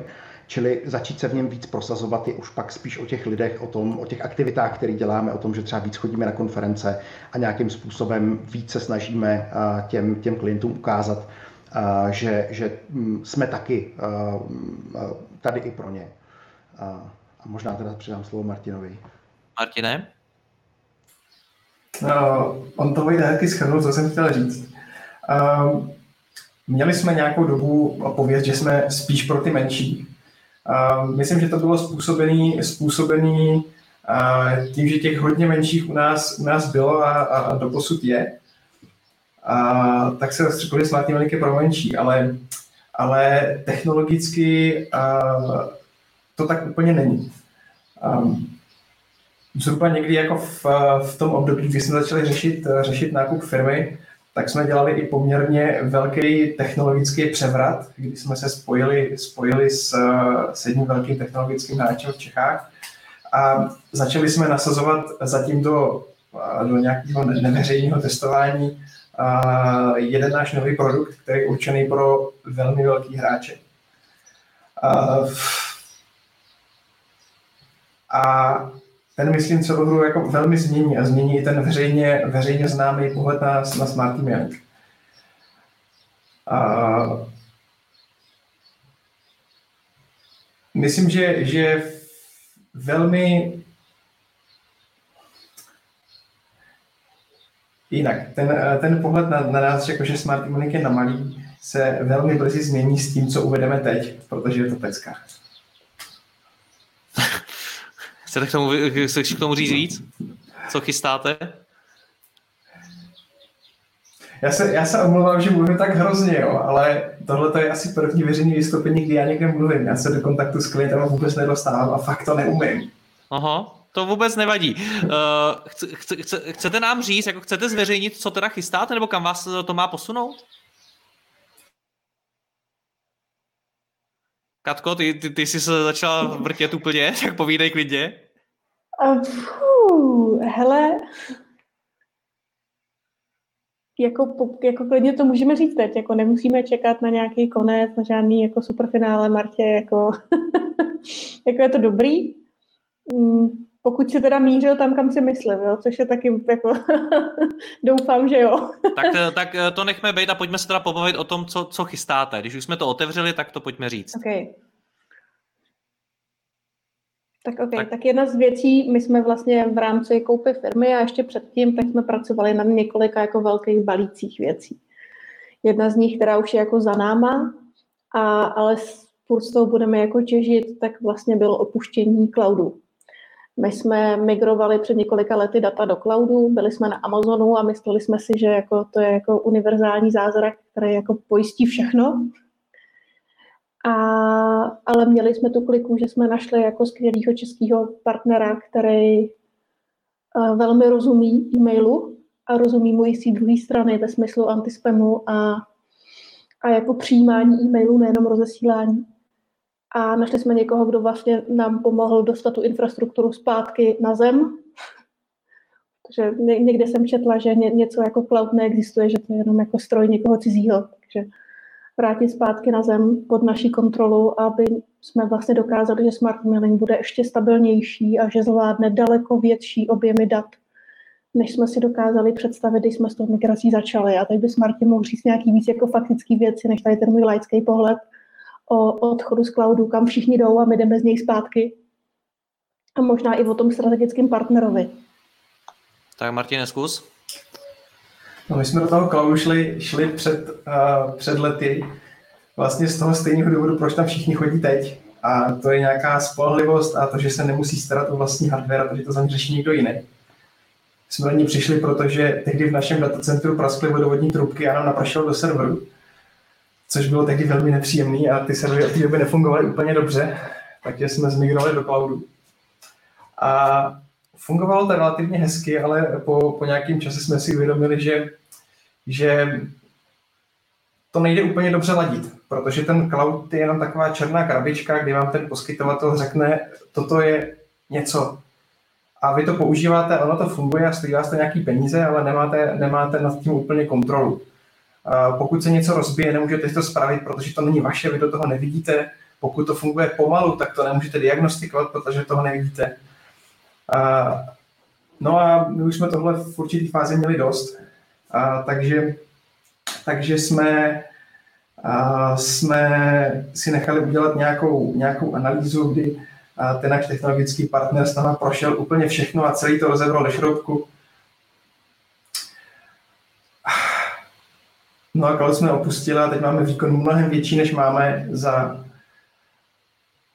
a spolehlivost mnohem větší, než máme. Je to hezký, já si nechci zabrošovat do těch úplně technických témat, ale řekněme, že teďka jsme schopni obsloužit třeba 60 krát tolik, než co předtím. Mm-hmm. Pojď nám to říct uh, jinak. Uh, smart emailing něco byl, uh, vy jste se tam střetli v podstatě v tom, jakou vizi měl původní majitel, jakou vizi jste měli vy, tak mě zajímá, co se stalo tím, že jste to koupili a najednou je to ve vašich rukou? Eh, začínáte teď realizovat eh, něco jiného, než byl smart emailing předtím, nebo posunout to někam zase dál, nebo co se vlastně změní po té stránce? Martina. Uh, smart emailing byl, byl doposud hlavní aplikace na odesílání mailů. Uh, tím, co děláme teď, smart emailing měníme spíš v marketingový cloud. Uh, Třeba tak, že už nebude vázaný na e-mail. A mm-hmm. Klienti budou moct tu aplikaci používat třeba jako call centrum nebo, nebo jako rozesílání nějakých fyzických zásilek. A už to nebude vázaný, vázaný na, ten, na ten kontakt s e-mailovou adresou. Zároveň uh, se hodně soustředíme na nějaké sledování chování lidí na webu, doporučování produktů, uh, nějaký predikce. Uh, obecně bereme to hodně, hodně ze široká, e-mail je pořád stěžení, ale už to nesoustředíme jenom okolo něj. Rozumím. Eh, Katko? Jednoduše řečeno, prostě z nástroje, který si zakládal na perfektní doručitelnosti e-mailů, se stáváme jako marketingovou automatizační platformou, která v porovnání s těma ostatníma platformama má to zázemí skvělé doručitelnosti, což ostatní nemají, protože používají nástroje třetích stran a že se k tomu ani nepřiznají.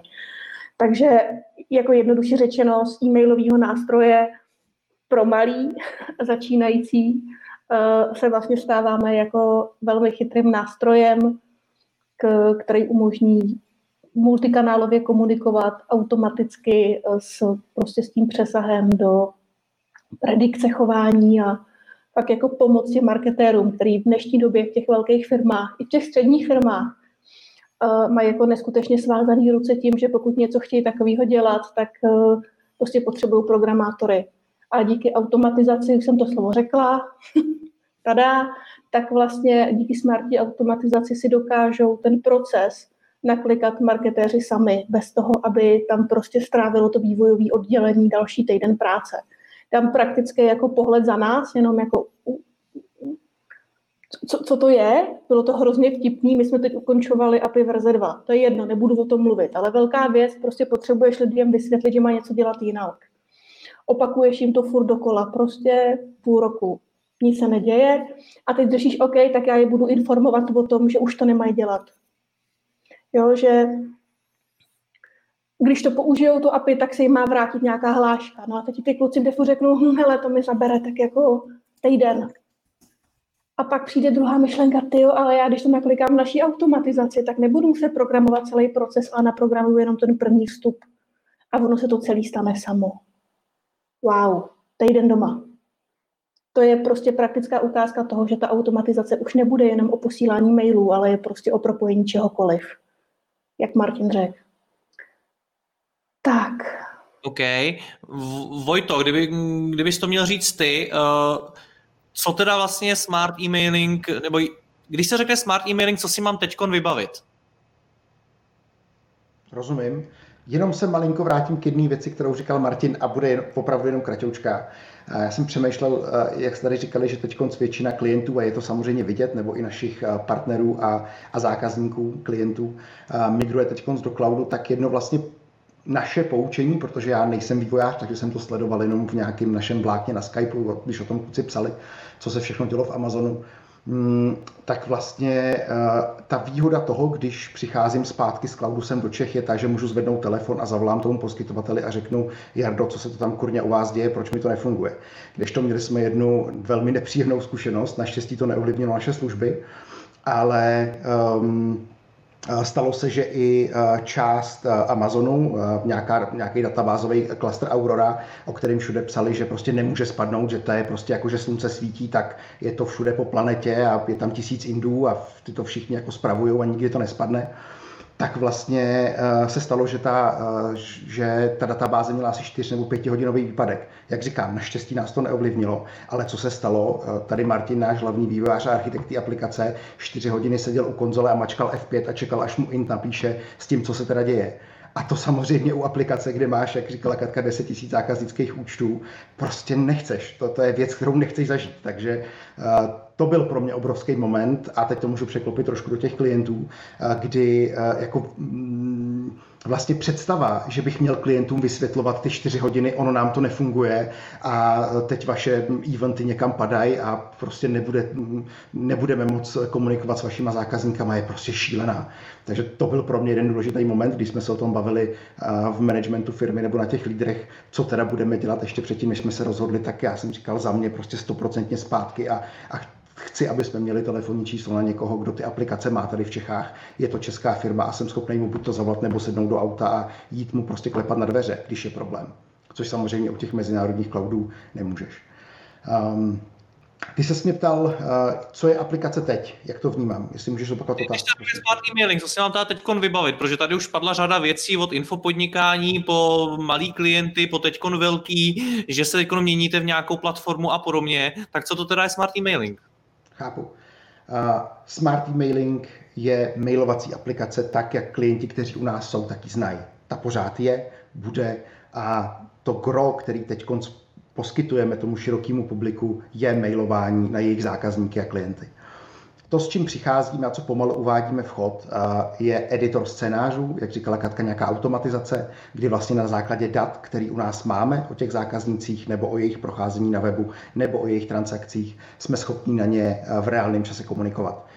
Když dám příklad, vím, že máš spoustu, spoustu e-shopařů nebo lidi z e-commerce. Mm, klasický příklad scénáře je opuštěný košík. Máte klienta na webu, on si dá něco do košíku, potom odejde, tak od nás mu potom půjde za dvě až tři hodiny, podle toho, jak si to nastavíte, e-mail, aby mu to připomenul, on se tam vrátil a tohle je jeden z nejklasičtějších a velmi dobře konverzních scénářů.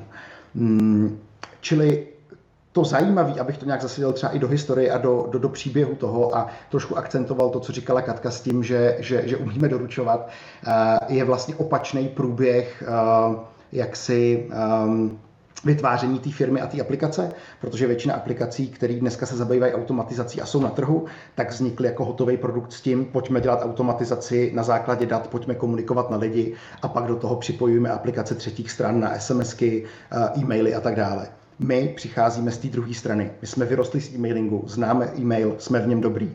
Tady v Čechách známe seznam Virus Free a spoustu dalších poskytovatelů, který s tím mailingem pracují, takže umíme doručovat a na to teď stavíme tu marketingovou uh, automatizaci. V tom si myslím, že je to zajímavé a v tom si myslím, že uděláme tu díru do světa, proto tomu vlastně tak věřím. Protože to vlastně všechno do sebe zapadá a funguje to. Markéto, když eh, se vašim klientům něco nelíbí nebo jim něco nefunguje, tak píšu na zákaznickou podporu, kterou ty vedeš. Jak, eh, eh, co ty tam vidíš? Co vlastně dneska klienti po smart e-mailingu a vůbec po takýmhle mailingovým nástroji chtějí? Mm-hmm. A pro mě eh, a myslím, že pro celý tým je důležité vidět eh, jasnou cestu, kterou vidí Martin. Martin má jasné směřování, kam eh, naše aplikace má jít a má vedle sebe kluky, kteří to vidí úplně stejně.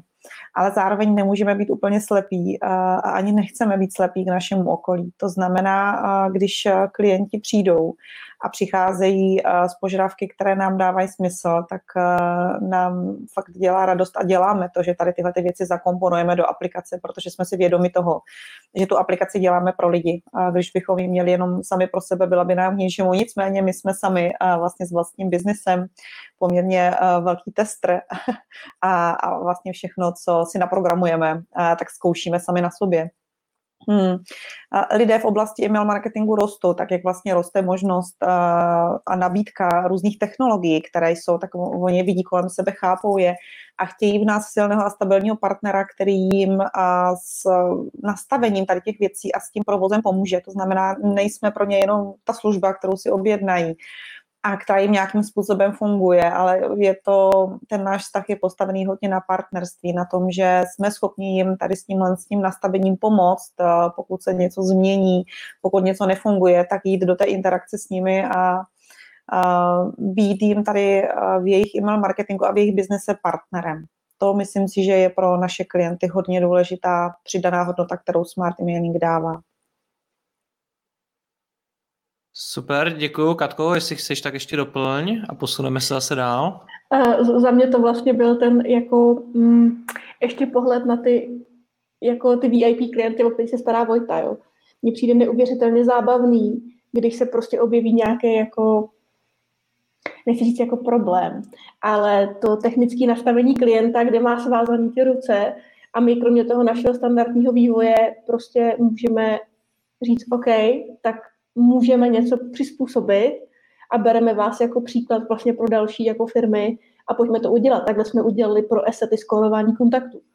Jako prostě my tady máme jako firma nějaký pain, jo, vy děláte e-mail marketing, ale možná se to s váma jako potkává. Pojďme to vymyslet společně. Jo, to je prostě něco, co nás posouvá všechny.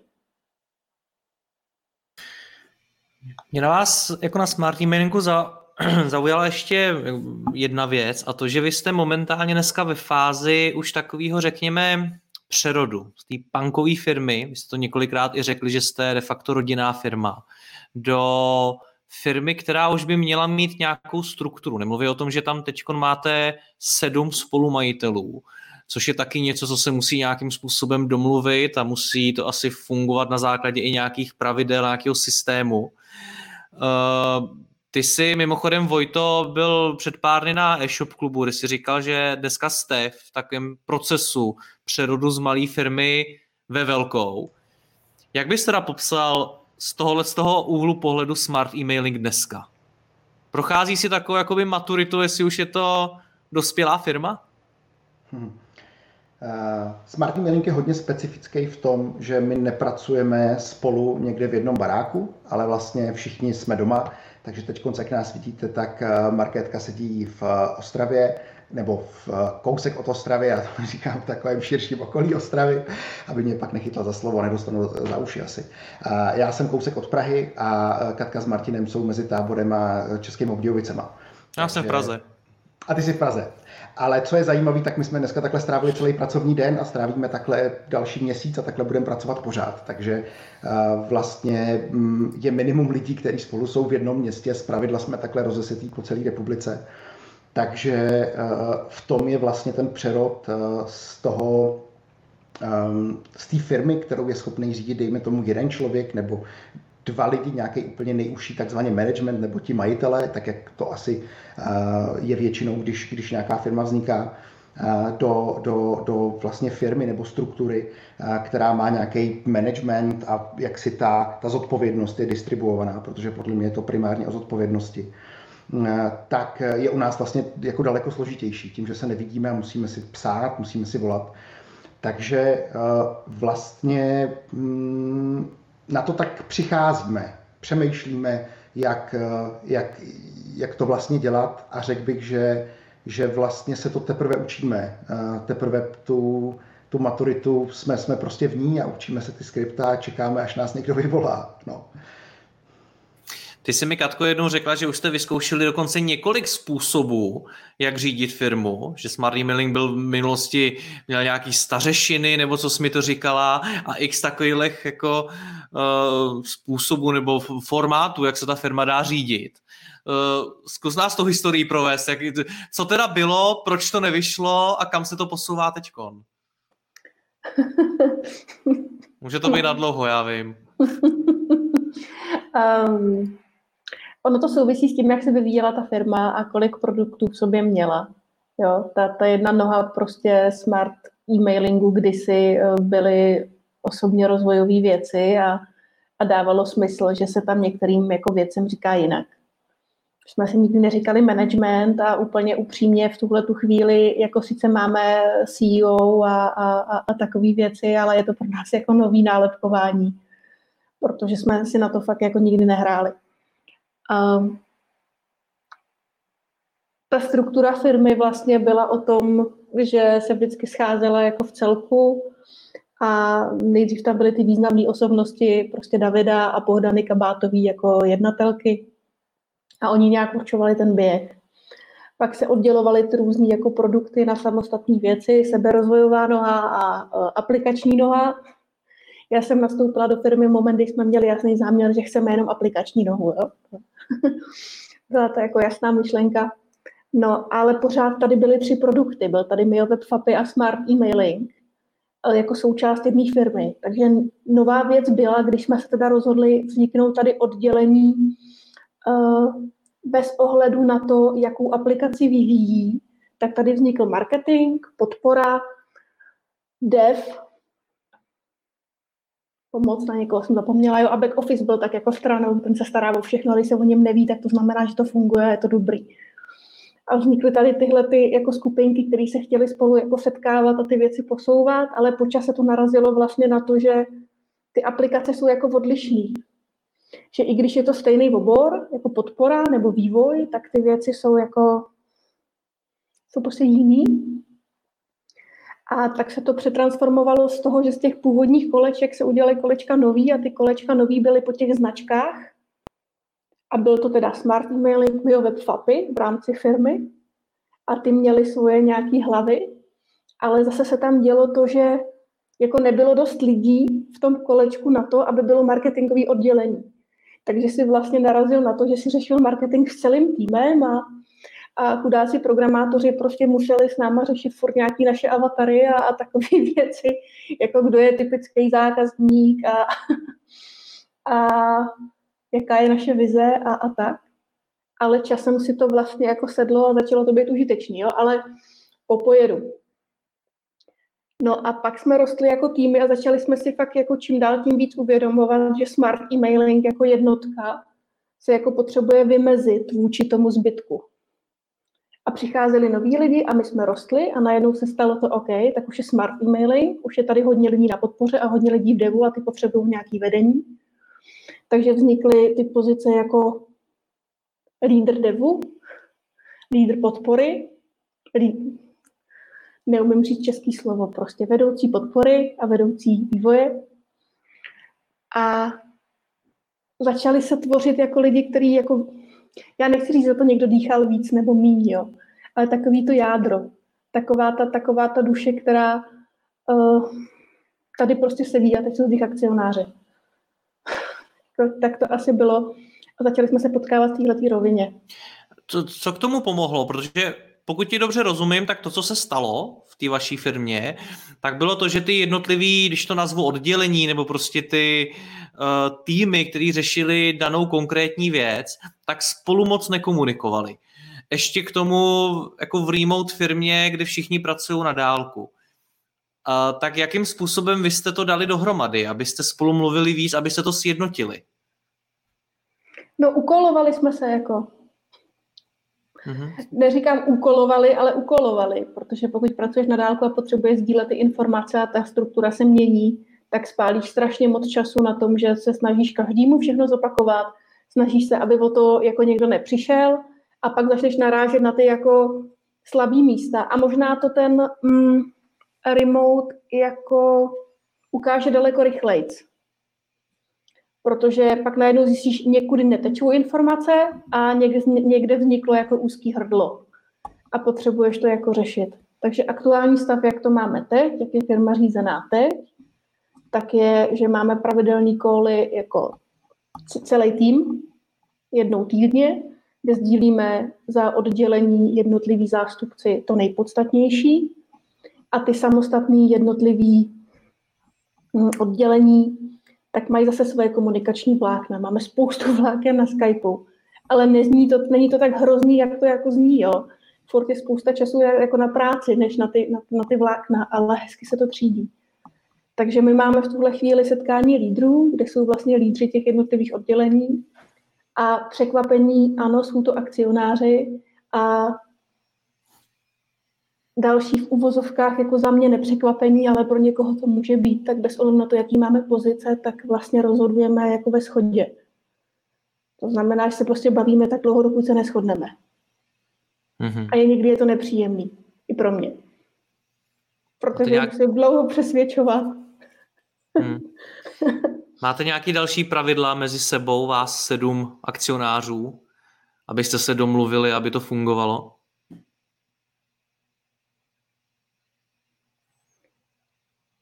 Za mě je důležitý předpoklad, že se chceme domluvit a furt je to pro nás jako to, to největší jako pravidlo. Chce někdo Když doplnit tak... něco? Já klidně můžu, že uh, důležitá uh, vlastnost, uh, pokud nejsme a vlastně nepotkáváme se fyzicky a pracujeme uh, takhle vzdáleně, je komunikace. Si opravdu věci říkat, nenechávat věci prostě bejt, protože oni se vám potom vrátí ještě pak jako velký a vlastně vypadají úplně jinak. A, a tak je důležitý vědět ve firmě, že ano, má stejnou váhu jako ne. Mm-hmm. Mě tam zaujalo to, co si Katko říkala, vy to řídíte přes Skype, vy máte vlákna na Skypeu, vy nemáte Asanu, Slack nebo něco takového, co používá řada firm? Slack máme taky, Slack používají hlavně vývojáři a podpora, ale to naše staré jádro, líní jádro, marketingový jádro, tak to se drží Skypeu zuby nechty. No. Tam si píšete v těch četech na Skypeu, jo? ano, jinak používáme pro třídění věcí, máme prostě Google Drive, složky základních informací a tam máme strukturu informací, checklistů, procesů, které vznikají, zanikají a, a tak. Máme spoustu tabulek. A Trello, hmm. nezapomínal bych na Trello. A, a máme, Trello. A máme Trello. To by bylo překvapení, kdybyste neměli Trello. Uh, dobře, uh, to co, to, co je vlastně na vás strašně zajímavý, je ten tým, který se postupně stal akcionáři. Uh, jak tohle to vznikne? Já věřím tomu, že i ve smart emailingu se muselo otočit mnoho lidí, než se z toho vytěžilo tohle jádro, takhle oddaný tým, že je ochoten se kvůli tomu zadlužit, aby ta firma nějak jako pokračovala a dát do toho tolik. Jak tohle to vůbec vzniká? Máte, máte z toho, z vaší zkušenosti nějaký návod, nějaký doporučení ostatní, protože takovýmhle týmu zní, spou, sní spousta podnikatelů, spousta majitelů firm. Já mám jenom potřebu jako říct jednu věc, že se bavíme teď o tom jako zázraku v úvozovkách těch akcionářů, ale ta firma nestojí na nás jako na akcionářích. I ty lidi, kteří si ten podíl nekoupili, tak mají tak neuvěřitelnou hodnotu, kterou do toho, i do toho produktu dávají, že bych je nechtěla jako vynechat. To jsem jenom pak jako chápu, jako chci že vím. Chápu, na tými otázce to ale nic nemění. Uh-huh. Uh, Tohle to souvisí za mě fakt eh,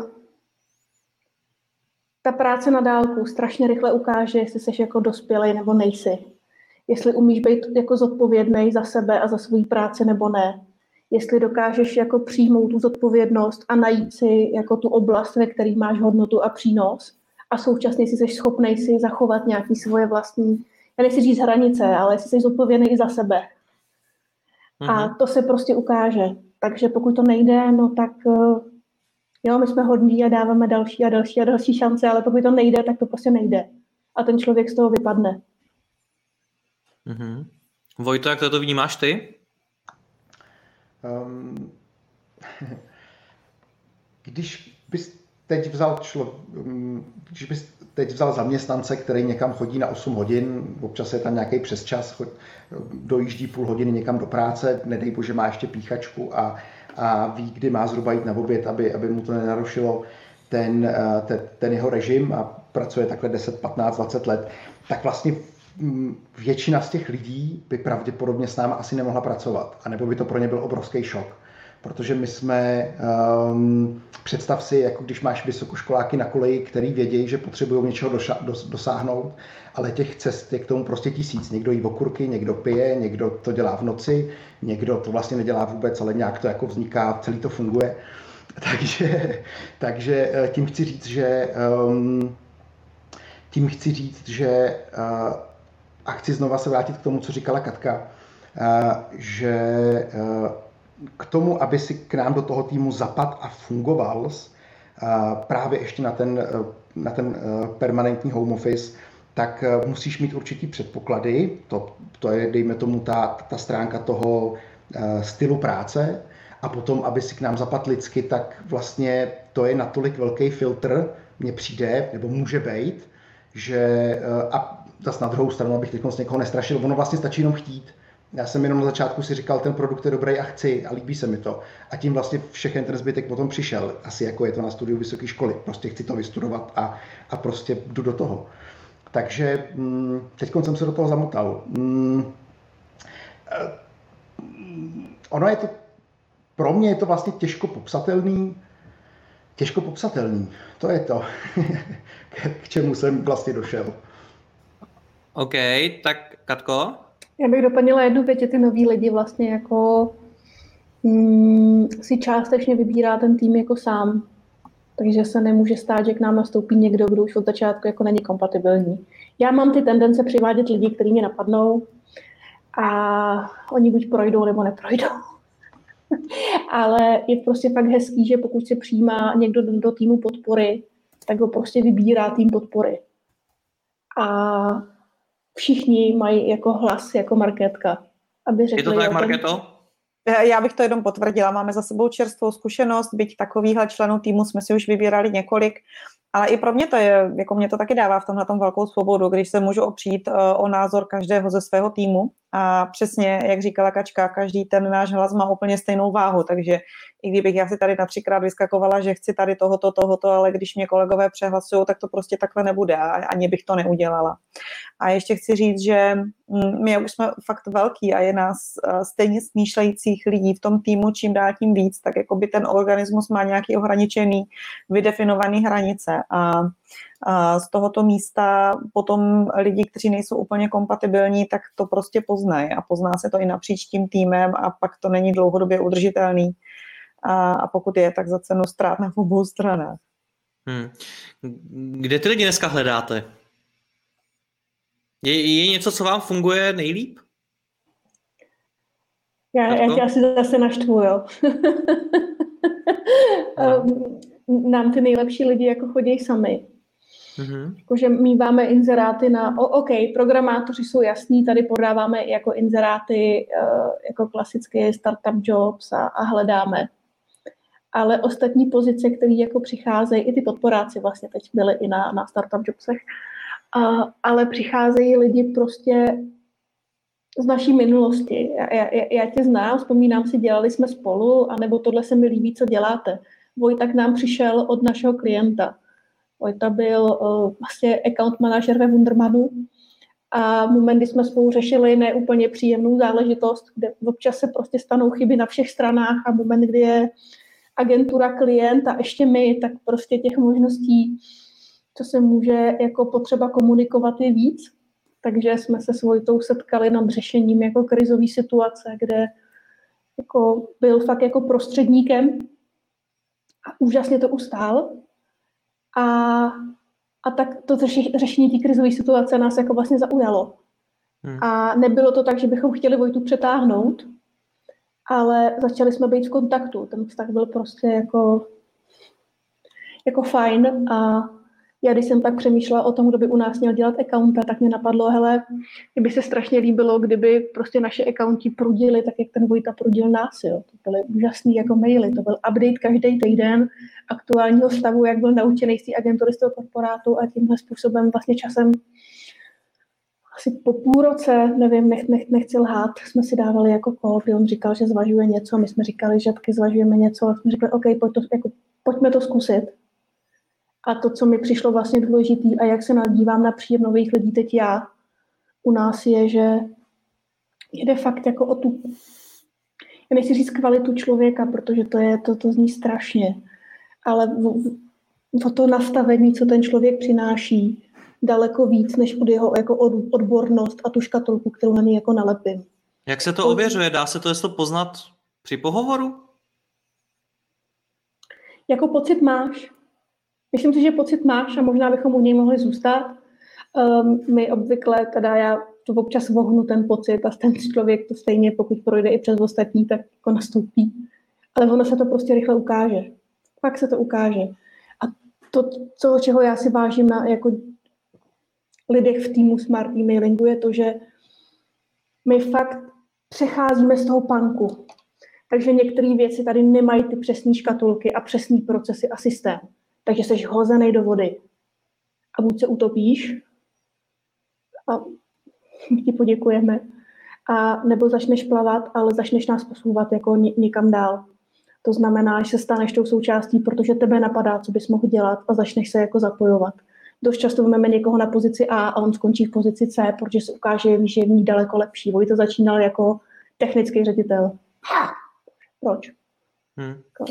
Dobře, jako jedna, jedna z nejčastějších otázek, která mi chodí od majitelů firem, je, jak mám sehnat člověka, který tu moji firmu posune zase o kus dál. Co byste takovému člověku poradili? Vojto? Jak to řekla Katka, na tom mém případě vlastně dívat se kolem sebe a i teď, když chodím na nějaké konference nebo, eh, nebo když jsem byl u tebe v tom e-shop klubu a probírali se tam vlastně nějaký teda know-how taky jiných majitelů firm, tak ono dneska to asi, mm, a to není úplně přetahování, ale je to taková ta nabídka, jako já vás znám z obchodní spolupráce a kdybyste někdy náhodou končil, tak mi zavolejte protože já jsem vlastně udělal tak velký průšvih uh, ve spolupráci teda za Wunderman uh, se, se Smarty Mailingem, respektive to udělal někdo jiný, ale byl to tak velký průšvih, že mě podle mě znali v tom týmu úplně všichni a, a byla to jako velmi nepříjemná, byl to vlastně jako velmi nepříjemný moment. Ale tím, že jsem to nějakým způsobem zvládnul, nějak jsem to prostě lidsky odkomunikoval, ustáli jsme to, tak jsem vlastně se jako projevil. A tím pádem jsem si získal asi tu důvěru, nebo nějakým způsobem jsem byl najednou zajímavý a tím, když mě vlastně Katka oslovila a taky někde na Skypeu, protože už jsme v tu dobu byli i, i, i spolu na Skypeu, tak mi jenom hodila jako, hele, kdybys někdy něco, tak, tak napiš a, a třeba se potkáme. A bylo zajímavé, že jsem teda první kol s Katkou a s Martinem měl, když byli na Bali, což pro mě eh, kluka, který jezdí hodinu z Milovic do, do um, Prahy každý den hodinu tam a hodinu zpátky, bylo neuvěřitelné, že bych najednou mohl dělat z domova a šetřit dvě hodiny denně svého času. Takže, eh, a to bylo najednou strašně zajímavé. Mm, čili zpátky k tomu, eh, myslím si, že spoustu lidí, pokud jste majitel firmy, tak spoustu lidí už máte kolem sebe. Můžou to být vaši velmi často zákazníci, mm, partneři, dodavatelé, a prostě mm, jeden jako z dobrých vlastně streamů těch talentů je ty lidi oslovovat. A pokud vlastně oni s váma mají tu pozitivní zkušenost, protože samozřejmě to byla podmínka toho, že já jsem musel Smart Emailing mít rád, musel jsem vidět, že, že, že funguje, že, že vlastně má tu budoucnost a díky tomu, že jsem byl na, na, na straně toho klienta, který ho opravdu denodenně používal, tak jsem tam přesně tyhle ty kvality měl, tak uh, je to vlastně jako velmi jednoduchá cesta. No. Nebo mně přijde, když se mě ptáš takhle, tak, tak mně přijde jako zajímavá a málo se uh, podle mě využívá dneska. Mm-hmm.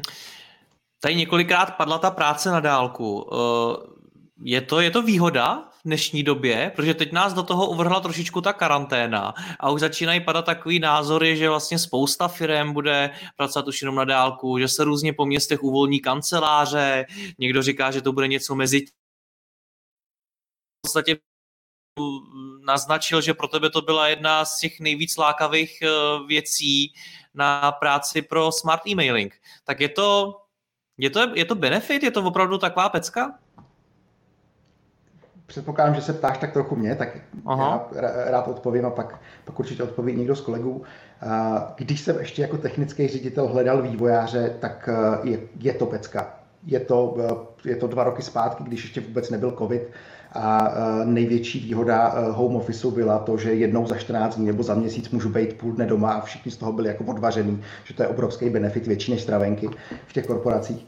Tak eh, najednou vlastně ta nabídka toho, tady ti dáme svobodu, mm, chceme, chceme, aby si nám samozřejmě pravidelně odevzdával to zadání, který dostaneš, ale můžeš dělat um, geolokačně, nebo jak to mám říct, prostě po celé planetě, kde chceš, můžeš dělat v noci, můžeš si to rozkládat, můžeš dělat dvě hodiny denně, ale prostě to by nevyšlo, ale čtyři hodiny denně v sedm dní v týdnu tak se vlastně ukázala jako klíčová. My jsme měli tak obrovský uh, odpovědi na naše inzeráty, že, že si myslím, že to, že to zajímavé bylo.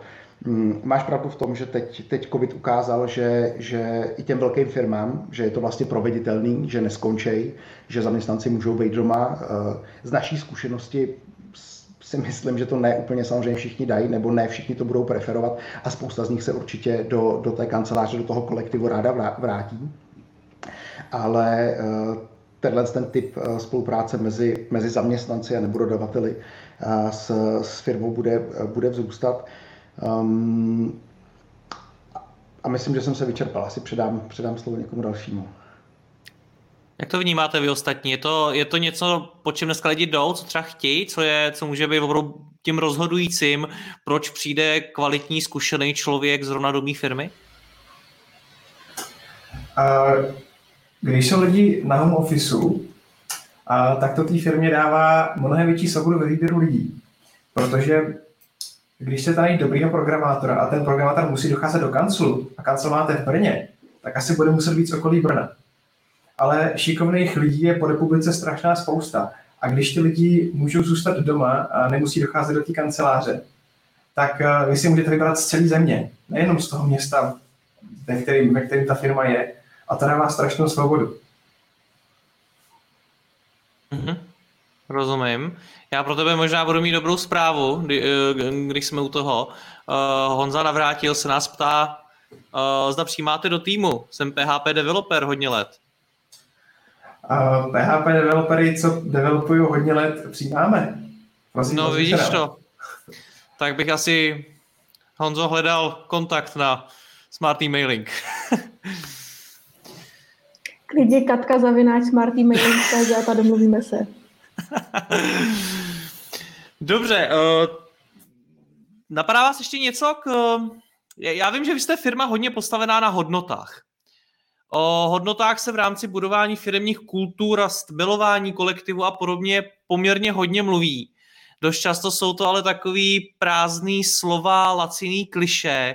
Co to znamená v praxi? Co ta, co ta, já vždycky se bavím s tebou, Katko, třeba, tak vždycky k těm hodnotám dojdeš. Tak jak bys tohleto téma popsala a jak bys ho uvedla do praxe? Jakým, jakým způsobem vy ty hodnoty si prosazujete v týmu? Já bych to řekla jinak. Já jsem byla takovej jako pár let zpátky mi si řekl slovo hodnoty. A říkáte, vole, už zase tyhle ty ezopindy. Hodně lidí to tak má, no. Jo? Takže se k tomu jako hrdě hlásím.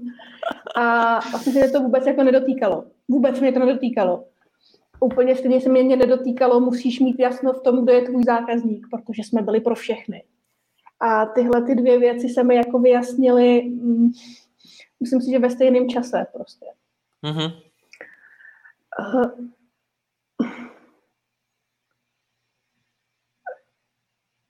mně přestalo dávat smysl uh, dělat takové ty věci jako na voko. Takové ty věci, které jsou dlouhodobě prostě neudržitelné. Takový to sledovat konkurenci a dělat velký PR. Ta pozornost, která jde někam, místo toho, aby šla k té jako podstatě toho, mám produkt, který někomu pomáhá, já vím komu a řeším jak a řeším jeho hodnotu. A hmm. moment, kdy jsme si začali tohle jako uvědomovat, tak najednou to bylo jako jasný. Fakt to začínalo být tak strašně konkrétní. Ve smyslu, když se něco pokazí, tak nebudeme říkat, že dodavatel měl výpadek, ale prostě jsme to pokazili. Pa. Hmm. Jo, jako teď si z toho dělám jako legraci, jo, ale pro, podle mě je tady to ten jediný jako to, ta věc, která prostě může vést k tomu budování toho férového dlouhodobého vztahu. A takhle chcem dělat biznis. Takže když jsme se bavili o hodnotách, tak jsme se bavili v rámci lídrů. Eh, skvěle nám k tomu pomohl Jindra Jíra, se kterým jsme seděli pak jako vlastně nad nějakým jako proč a co a jak. A diskutovali jsme to a, a došli jsme prostě k nějakým jako základním jako věcem. Typu fakt je pro nás důležitý, aby ta apka nepadala a byla to nějaká stabilita. Chceme být stabilní partner. Co k tomu vedlo? No to, že nám to prostě předtím padalo. Jako. Prostě víme, že to nechceme. A je to pro nás klíčová věc, protože je klíčová pro ty zákazníky. OK, hmm. chceme dobře doručovat. Je to prostě další standard, na kterým prostě budeme pracovat a je pro nás jako, fakt jako klíčový. Protože se mu nikdo jiný nevěnuje, protože na to prděj a upřímně my jsme na to prděli dřív taky.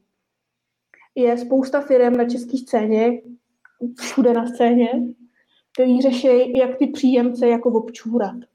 Zavedla se složka hromadná, zavedla se složka promo, uh, pojďme bastlit ten kód, pojďme z něj schovávat oficiálně, co tam mají být a ono mi to skončí prostě, jednou mi to skončí v, tý, v tom inboxu a budu jako za hvězdu. Ne, my prostě nechceme občurávat a je to pro nás klíčový, z tohohle jsme se poučili, proto doručitelnost jako, jako další prostě jako věc, přes kterou jako nejdem. A děláme ty věci tak, že možná to trvá delší dobu, možná to prostě nevím, je víc mhm. práce, je víc práce posílat double opt-in, je víc práce informovat lidi, že jim budou newslettery chodit dohromadný, protože tam patří, oni tam patří je to hromadný e-mail, patří dohromadný. Takže jako co je za problém? Prostě dělat ty věci správně a poctivě a férově a dlouhodobě.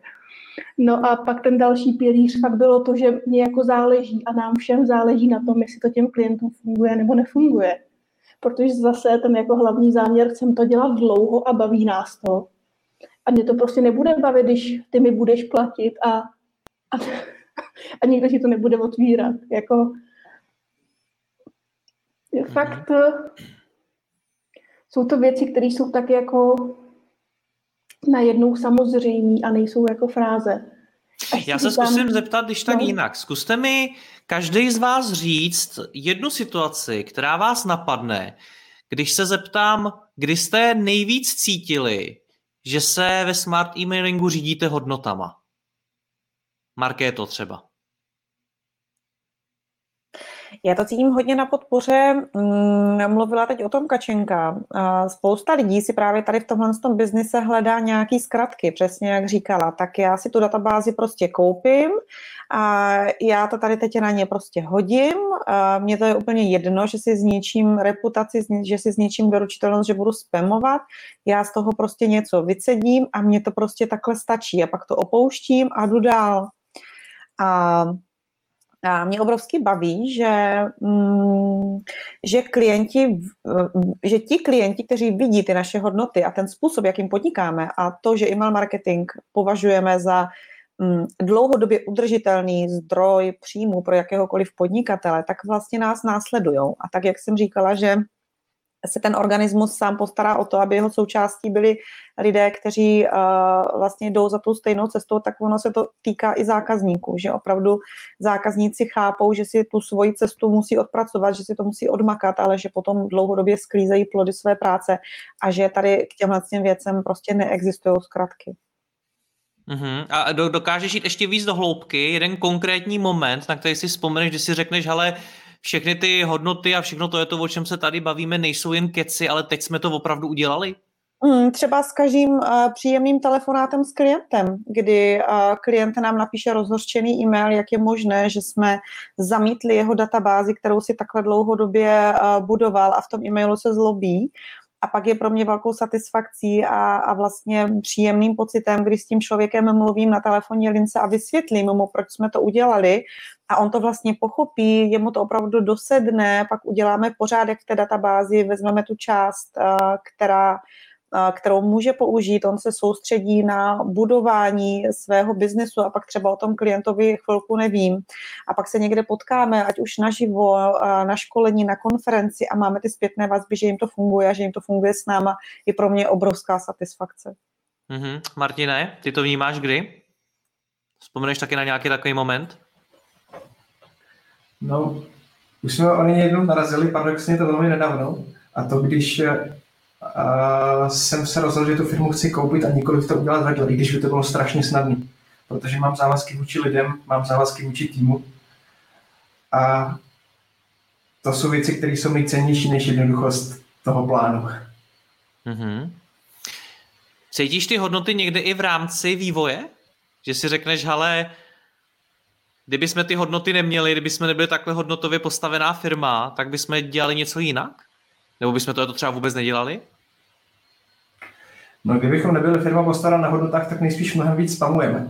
Protože přijímáme klienty, kteří by sice byli ochotní hodně platit a nám by se sakra vyplatili, ale my je nechceme, protože, protože to nedělají dobře. Uh-huh, uh-huh. Ptám se ti na to, protože mě zajímá, jak na vývojáře ve firmě vůbec dopadne to, jestli ta firma má takovýhle hodnoty nebo ne. Jestli to ten, kdy to ten vývojář pocítí. Já jsem nikdy vývojář nebyl, ale třeba vnímám, že v mnoha firmách jsou vývojáři ti, kterým se prostě řekne, hele, tohle to dělejte a ty ty hodnoty a všechno kolem toho si tam potom někde jako dělá marketing a jako jiný oddělení. Tak mě zajímá, jakým způsobem to vidíš ty jako vývojář. Zajímavý je, že tohle to u nás nikdo vývojářům neříká, protože všichni ty kluci jsou stejně jako zbytek firmy na úplně stejné vlně. Mm-hmm. A ti kluci přijdou sami a řeknou, tohle to není správně. Mm-hmm. To, je, to je na tom stra, strašně hezký, že my to, my to nemusíme nějak tlačit z vrchu, protože to jde přirozeně ze spodem.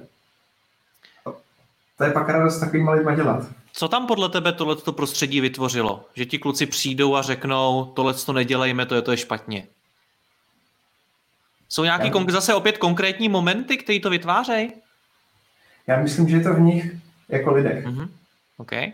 Tohle, pokud by je k tomu tlačilo prostředí, tak tak to není autenticky, dřív nebo později to vyleze na povrch. Myslím, za kým, mimochodem, za kým mimochodem jdou? Oni přijdou za tebou? Uh, buď to za mnou, nebo za, za Davidem Šalíkem, který nás vede vývoj.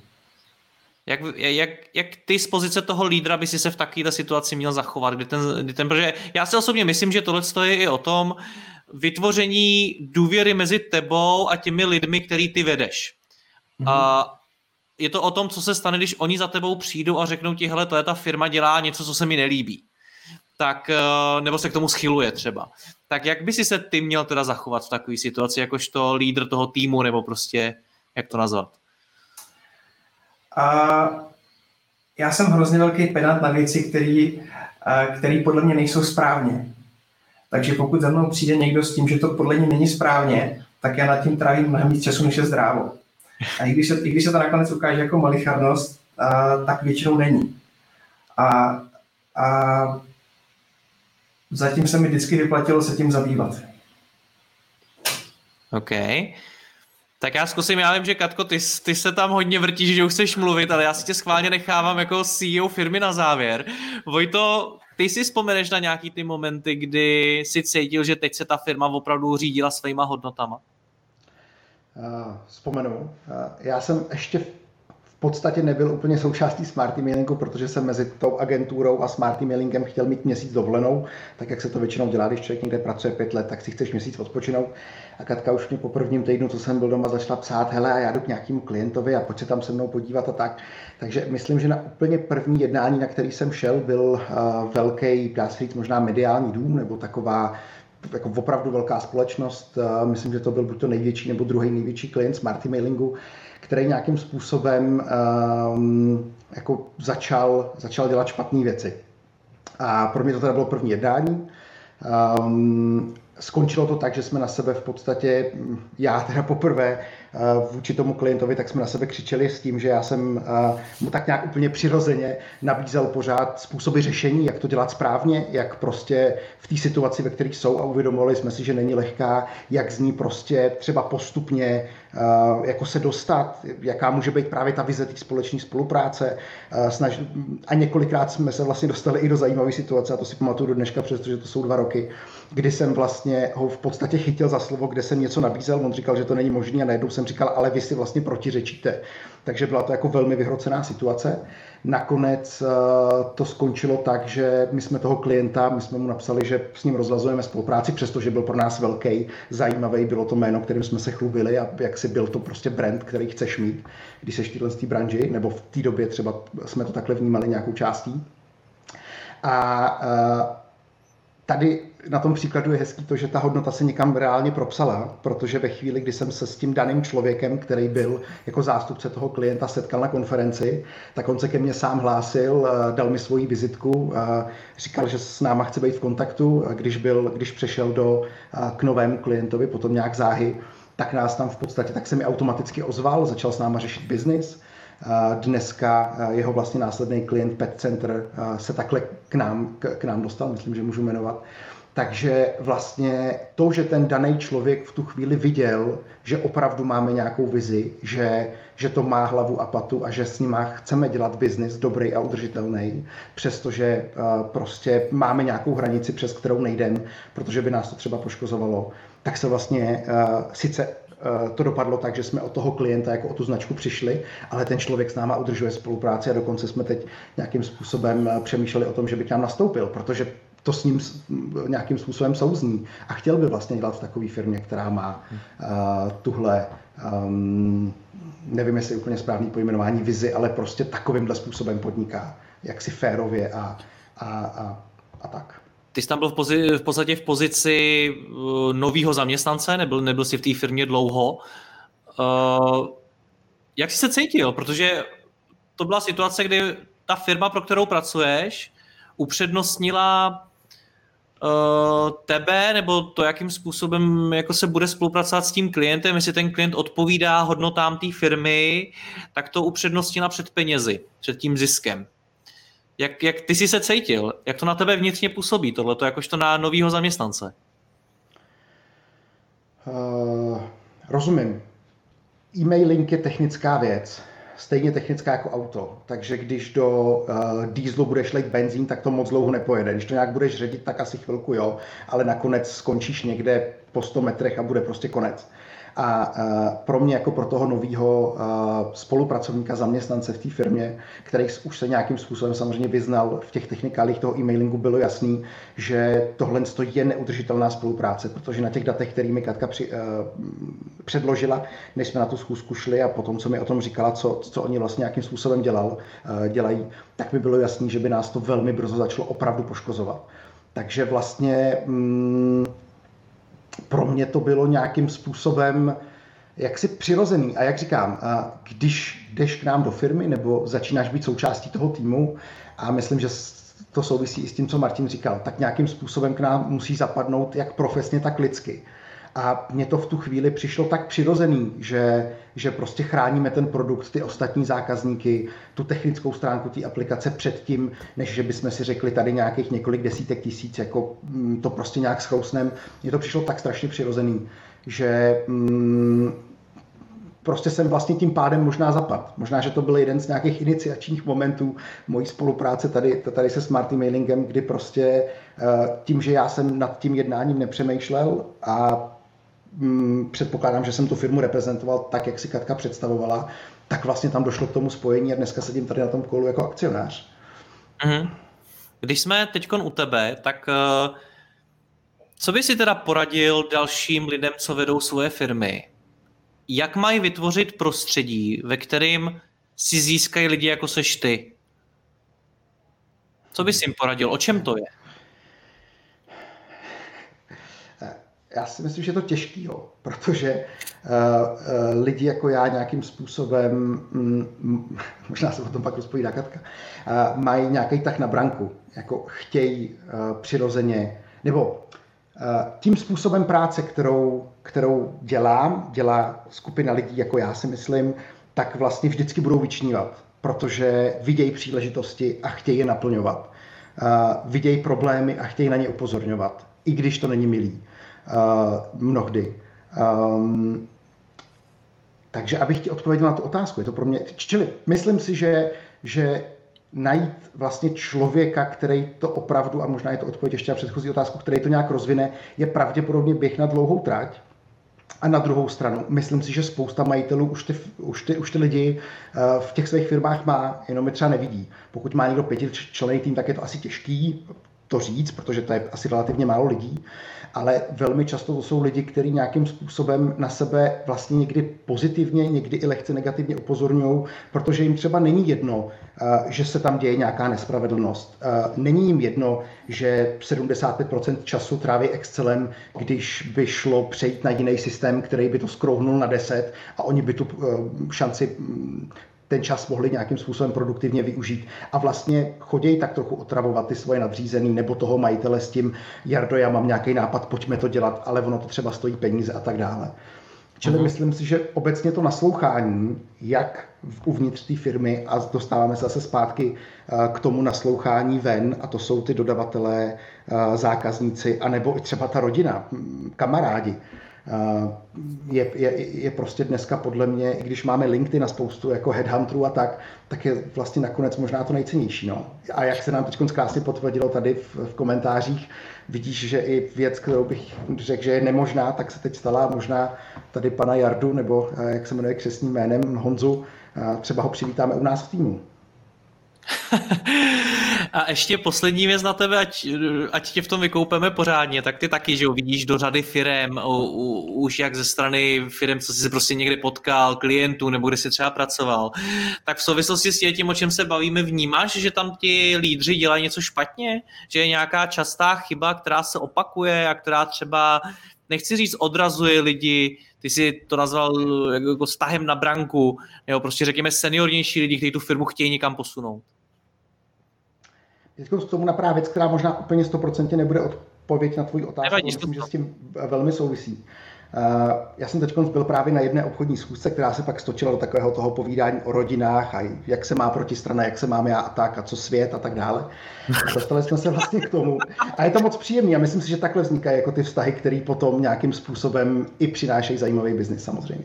Ale a, a, abych se dostal k té odpovědi. Uh, Hmm, ta protistrana slečna říkala, že, že má pocit, nebo že vnímá, že ten, to silový vedení, silový management vlastně končí a, a vlastně zákonitě musí končit. Protože dneska mladá generace a, a teď nevím, jestli to pojmenuju správně, ale miléniálové a generace po nich, vlastně mají natolik velkou svobodu a potvrdilo se nám to v posledních pěti letech, že když se jim něco nelíbí, tak udělají tohle a jdou pryč. Protože prostě si během půl hodiny na jobsech najdou, nebo na, na startup jobu, uh, najdou jinou, jinou práci mnohdy za lepší peníze a mají to za barákem, nebo, nebo můžou jít do svobodné firmy. Takže to, co je vlastně velká výzva podle mě pro ten management, pro ty majitele, a my jsme možná určitou odpovědí na to, je vlastně v řízení a vedení těch lidí nějakým způsobem domluvou, vztahem, ukázáním hodnoty, a teď to není nějaký pint, jak říkala Katka, ale toho, hele, my bychom to chtěli dělat takhle a tohle to chceme dělat pro ty naše zákazníky. A vlastně, když s tím ty lidi mm, jako souhlasí, nebo když, když to s nima nějakým způsobem rezonuje, nebo když je to to, co jak, jak to vnímají i oni, mm, tak za prvé ti, co to tak nevnímají, tak pravděpodobně půjdou někam do, do korporace si sednout na 8 hodin a ten zbytek vlastně pak najednou začne strašně chtít. Já to vidím u nás, že, že, že spousta lidí, kteří k nám přišli a přišli právě na úplně jinou pozici, tak uh, najednou viděli nějakou příležitost a řekli, já bych hrozně chtěl tady se začít zabývat sociálními sítěma, je to vlastně super a já budu natáčet podcast a, a my, my neděláme podcasty, tak to začneme dělat. Já jsem to někde viděl a já si seženu vlastní vybavení a budu to prostě dělat ve svém volném čase, protože to chci, mě to baví. A, A takhle se podle mě taky velmi často destilují ty lidi, kteří pak tu společnost někam táhnou. Um, pro mě je těžké odpovídat na tvoje otázky, protože hm, ta, to, to téma je tak, tak jako... Uh, Ale odpovídáš dobře. Děkuji. Odpovídáš dobře. Uh, že, že um, pokud jsem teď, aby, abych se vrátil nějak, zkusím nohama na zem, pokud jsem teď konc majitel, manažer, který uplatňuje silový management, což znamená, uděláš tohle pepíčku za 6 hodin, uh, jinak máš problém, tak si myslím, že do budoucna budu mít problém, protože přijde nový pepíček a dáme prostě po, po ve zkušební době, době vale a půjde někam jinam, a třeba k nám, kde, kde prostě bude vědět, že co, co má odevzdat a, a prostě má na to tři dny a hmm. to, víš, jako mm, myslím si, že nějakým způsobem přemýšlet nad tím, možná čeho chci dosáhnout a jestli toho nejde dosáhnout nějak jinak. A přijde mi, a tím bych to možná zakončil, že pak ty lidi, jako tady pan Honza v chatu, vlastně přijdou sami. Mm-hmm. A nebo peníze. nebo. Katko, tebe se zeptám jinak, protože ty seš CEO firmy. Eh, tebe se nebudu ptát na momenty, kdy jsi to pocítila, ale budu se ptát na momenty, kdy ty jsi musela vlastně svým zaměstnancům nějakým rozhodnutím dokázat, že těma hodnotama se skutečně ve smart emailingu řídíte. Teď jste akcionáři, donedávna jste ještě nebyli, ty jsi byla na vrchu, nebavme se o tom, jak plochou tu strukturu máte, ale předpokládám, že jako tu pozici CEO firmy nemáš jen tak a má to nějaký vliv. Tak mě zajímá, kdy ty dáváš najevo to, že těma hodnotama se skutečně řídíte, že to nejsou jen ty pindy, jak to nazýváte, a kdy ty si třeba musela udělat nějaký takovýhle rozhodnutí. Což může být mimochodem inspirace pro další lidi, kteří jsou v čele firem nebo týmu a podobně.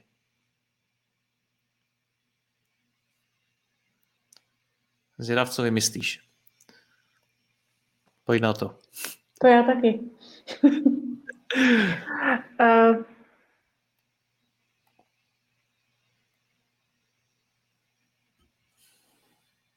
Jako přemýšlím, hodně přemýšlím, protože já opravdu nejsem ten, kdo by prosazoval ty hodnoty v té firmě, protože obvykle pokud se na mě někdo obrátí, tak už přichází s nějakým řešením a jenom si třeba chvíli nevěří a potřebuje jako posvětit. A za mě se to hodně jako dotýkají ty témata a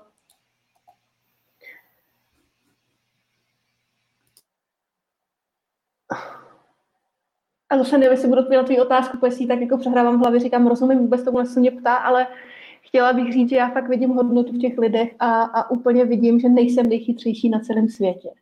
A pokud si budu myslet, že jsem nejchytřejší na celém světě a mám nálepku CEO, tak budu sekat hlavy a budu se rozčilovat a budu dělat spoustu jiných věcí, které eh, jediný, čemu pomůžou, budou tomu, že si jako poplácám svoje ego, že jsem jako dost dobrá a že jsem to pěkně vyřešila, ale ve výsledku nepovedu k ničemu dobrýmu dlouhodobě. Takže za mě možná ten projev nějaký tý, jako těch našich hodnot, který můžu já dávat do týmu, jsou za mě věci, kdy jim řeknu, já nevím a přiznám, že můžeme nevědět, a nebo hod, kdy prostě ně, někdy to řídím jinak a omluvím se za to, že se mi to prostě nepovedlo. A že, že to beru zpátky a že mi je to jako líto, protože já fakt nejsem nejchytřejší a a, a, a dělám to nejlepší, co můžu.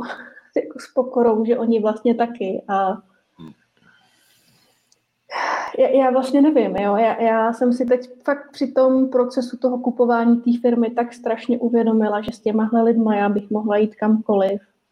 A moment, kdy lidi posloucháš, co máš kolem sebe, bez těch jako ego nálepek, bez toho já to tady řídím a já to vím nejlíp a vy si myslíte, co chcete, protože to stejně rozhodnu já a začneš je poslouchat, tak zjistíš, že oni mají tak skvělý nápady a jsou tak úžasný, ale že přes tyhle ty svoje jako nastavení to prostě neslyšíme jako šéfové. A pak to najednou jako uslyšíš a říkáš si, ale já na to fakt nejsem sama. Ono jako mít to společné jako řízení a poslouchat ty lidi a vážit si ty jejich inteligence, jako je taková úleva. Ono to není jenom jako, jako složitý, že se musíš s někým dohadovat, jasně ale když se jako otevřeš, tak najednou fakt zjišťuje, že na tom nejsi sám. A hodnota vytvoření jedním člověkem, to je prostě kliše, to je marketing, to je jako nic.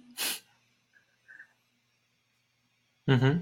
Takže nevím, jak jsem se dostala k poslouchání, jo, ale, ale vlastně tohle si myslím, nebo tohle se snažím dělat, pokud se mi to povede. To znamená poslouchat a nebejt na to sama. Dovolit si na to nebejt sama, i když ty věci pak můžu třeba nějak jako fakt rozhodnout, ale většinou vlastně vždycky v souladu, protože... Hmm. Stejně, chodí za mnou spousta firm a probíralo se to třeba teď na tom eh, e-shop klubu, což klidně může Vojta potvrdit. Eh, spousta firm, který nemůžou, nebo majitelů firm, kteří k sobě nemůžou najít toho parťáka, který jim tu firmu pomůže posunout dál. Tak eh, co bys takovému člověku teda poradila? Je spousta podnikatelů, kteří už toho mají vlastně, když to řeknu blbě, plný zuby. Už by k sobě potřebovali někoho dalšího, aby si trošičku ulevili. Co bys, co bys takovému člověku poradila?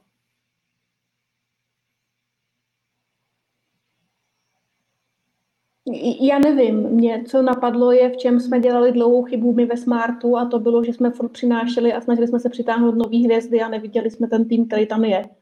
Mm-hmm. Takže jako první věc, co mě prostě znovu napadla, bylo se fakt podívat, jestli ten člověk tam náhodou není v nějaký jiný funkci, nějaký jiný pozici. A najednou by mohl být jako užitečnější a naplněnější jako v něčem jiném. A jako zkoušet, no, nevzdávat to a pak se dívat, jak říkal Vojta, vlastně všude.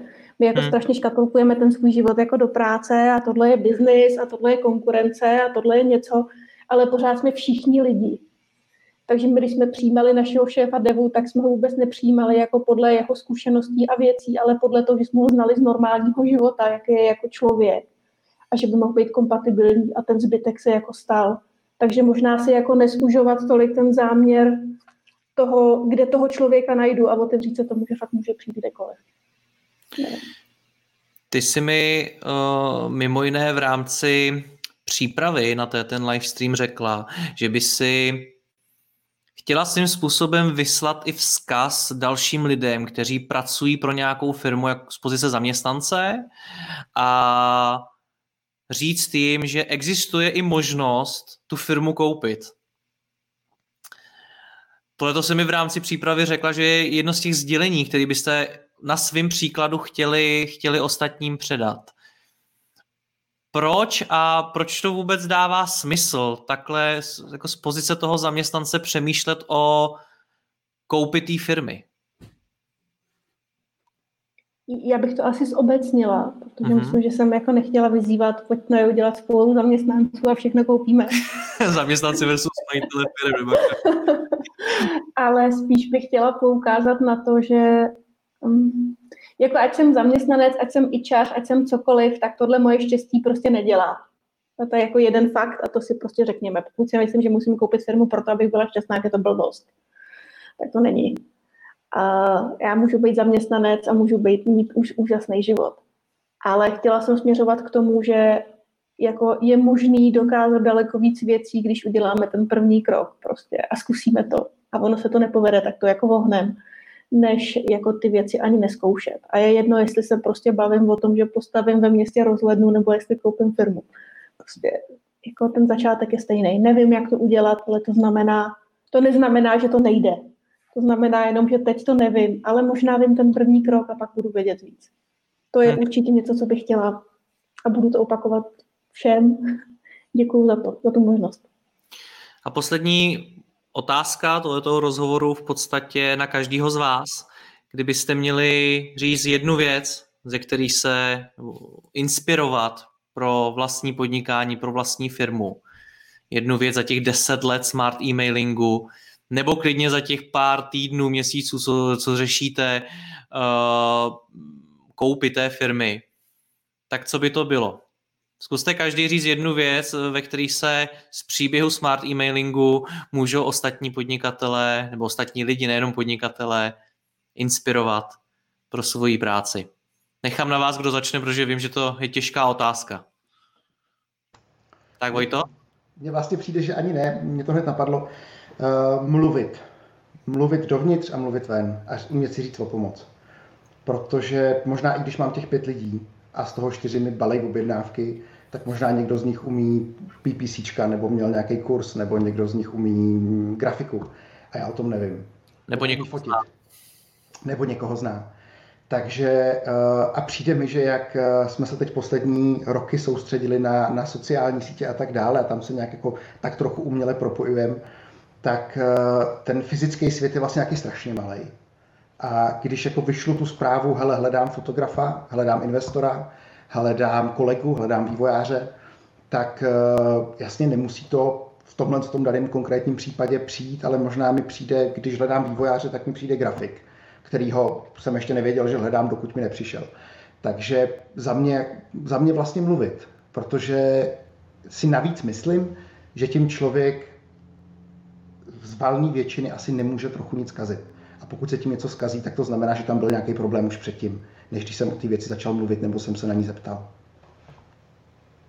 Super, kdo se toho ujme dál? Děkuji, Vojto. Tak Martine, Markéto, víte už? Někdo z vás? Markéto? Mě tam prostě naskočilo uh, takový jako otevřít se možnostem, které nejsme v rámci svého zorného pole schopni vidět. My máme často dár jako lidé si vytvářet nějaké škatulky a v těch škatulkách žít a často ty naše škatulky vlastně činí a tvoří celý náš život a, a my mnohdy ani nevíme, že vlastně přes tu škatulku jsme schopni vidět někam jako vejš a dál a že za tou škatulkou se může odehrávat nějaký úplně jiný život, který pro nás může být bez vále, o kterém třeba buď nevíme, nebo se ho bojíme. Takže prostě uh, no, otevřít se zázrakům. Děkuju, Martine. Já myslím, že by každý měl jít za tím, co chce, ať je to jakkoliv šílený. A kdokoliv ho odrazuje. OK, děkuju. Katko, závěry na tobě. Tak ať stojí za to. Děkuju. Mm. Mě tak strašně splynul jako biznis s životem. A jsem neskutečně jako vděčná za to, že mi docvaklo, že nic jako biznis a život není. Jo. že to všechno je náš život. Takže to je vlastně asi jako můj jako závěr, co bych chtěla říct jako všem je, že máme nějaký vymezený prostě čas tady. A ovlivnilo mě i hodně toho času tráveného s tou kamarádkou, o který jsem mluvila těsně před koncem. My prostě máme nějaký vymezený čas tady. Ale nevím proč si myslíme, že ten kus toho písku, kdy chodíme do práce a děláme ty věci, co nechcem, jako není tak důležité jako všechno ostatní. Ale to všechno je součástí toho mýho času. A pokud já budu ignorovat nějaký části mýho života, který mě nebaví, a budu se v nich jako trápit, tak se vlastně jako připravuju o kus něčeho, co je moje. A to je vlastně jako asi, já nevím, jestli to je srozumitelný, jo, ale já bych chtěla říct, že prostě všechno se počítá a všechno se odečítá z toho mýho budgetu, který mám, tak uh, si prostě pojďme užít tyto mytí nádobí a pojďme si užít to, že nevíme, jak vyřešit nějakou situaci a kde najdeme investory a kdo ví, co ještě. Děkuji. Já děkuji tobě, děkuji vám všem, ještě jednou vám moc gratuluju k jak k deseti letům, tak k tomu dárku, který jste si k němu dali, tedy to, že jste to koupili, tu firmu. Držím vám moc palce do budoucna, ať se vám povede všechno, co chcete, aby se vám povedlo, abyste si to užili, abyste vydrželi jako skvělá parta skvělých lidí. Moc vám děkuji, mějte se krásně, a děkuji i všem posluchačům, kteří nás poslouchali, dívali se na ten rozhovor, případně potom ze záznamu ho budou poslouchat jako podcast. Mějte se i vy krásně, budu rád, když to budete sdílet a všem naschledanou, ahoj. Naschledanou. Díky.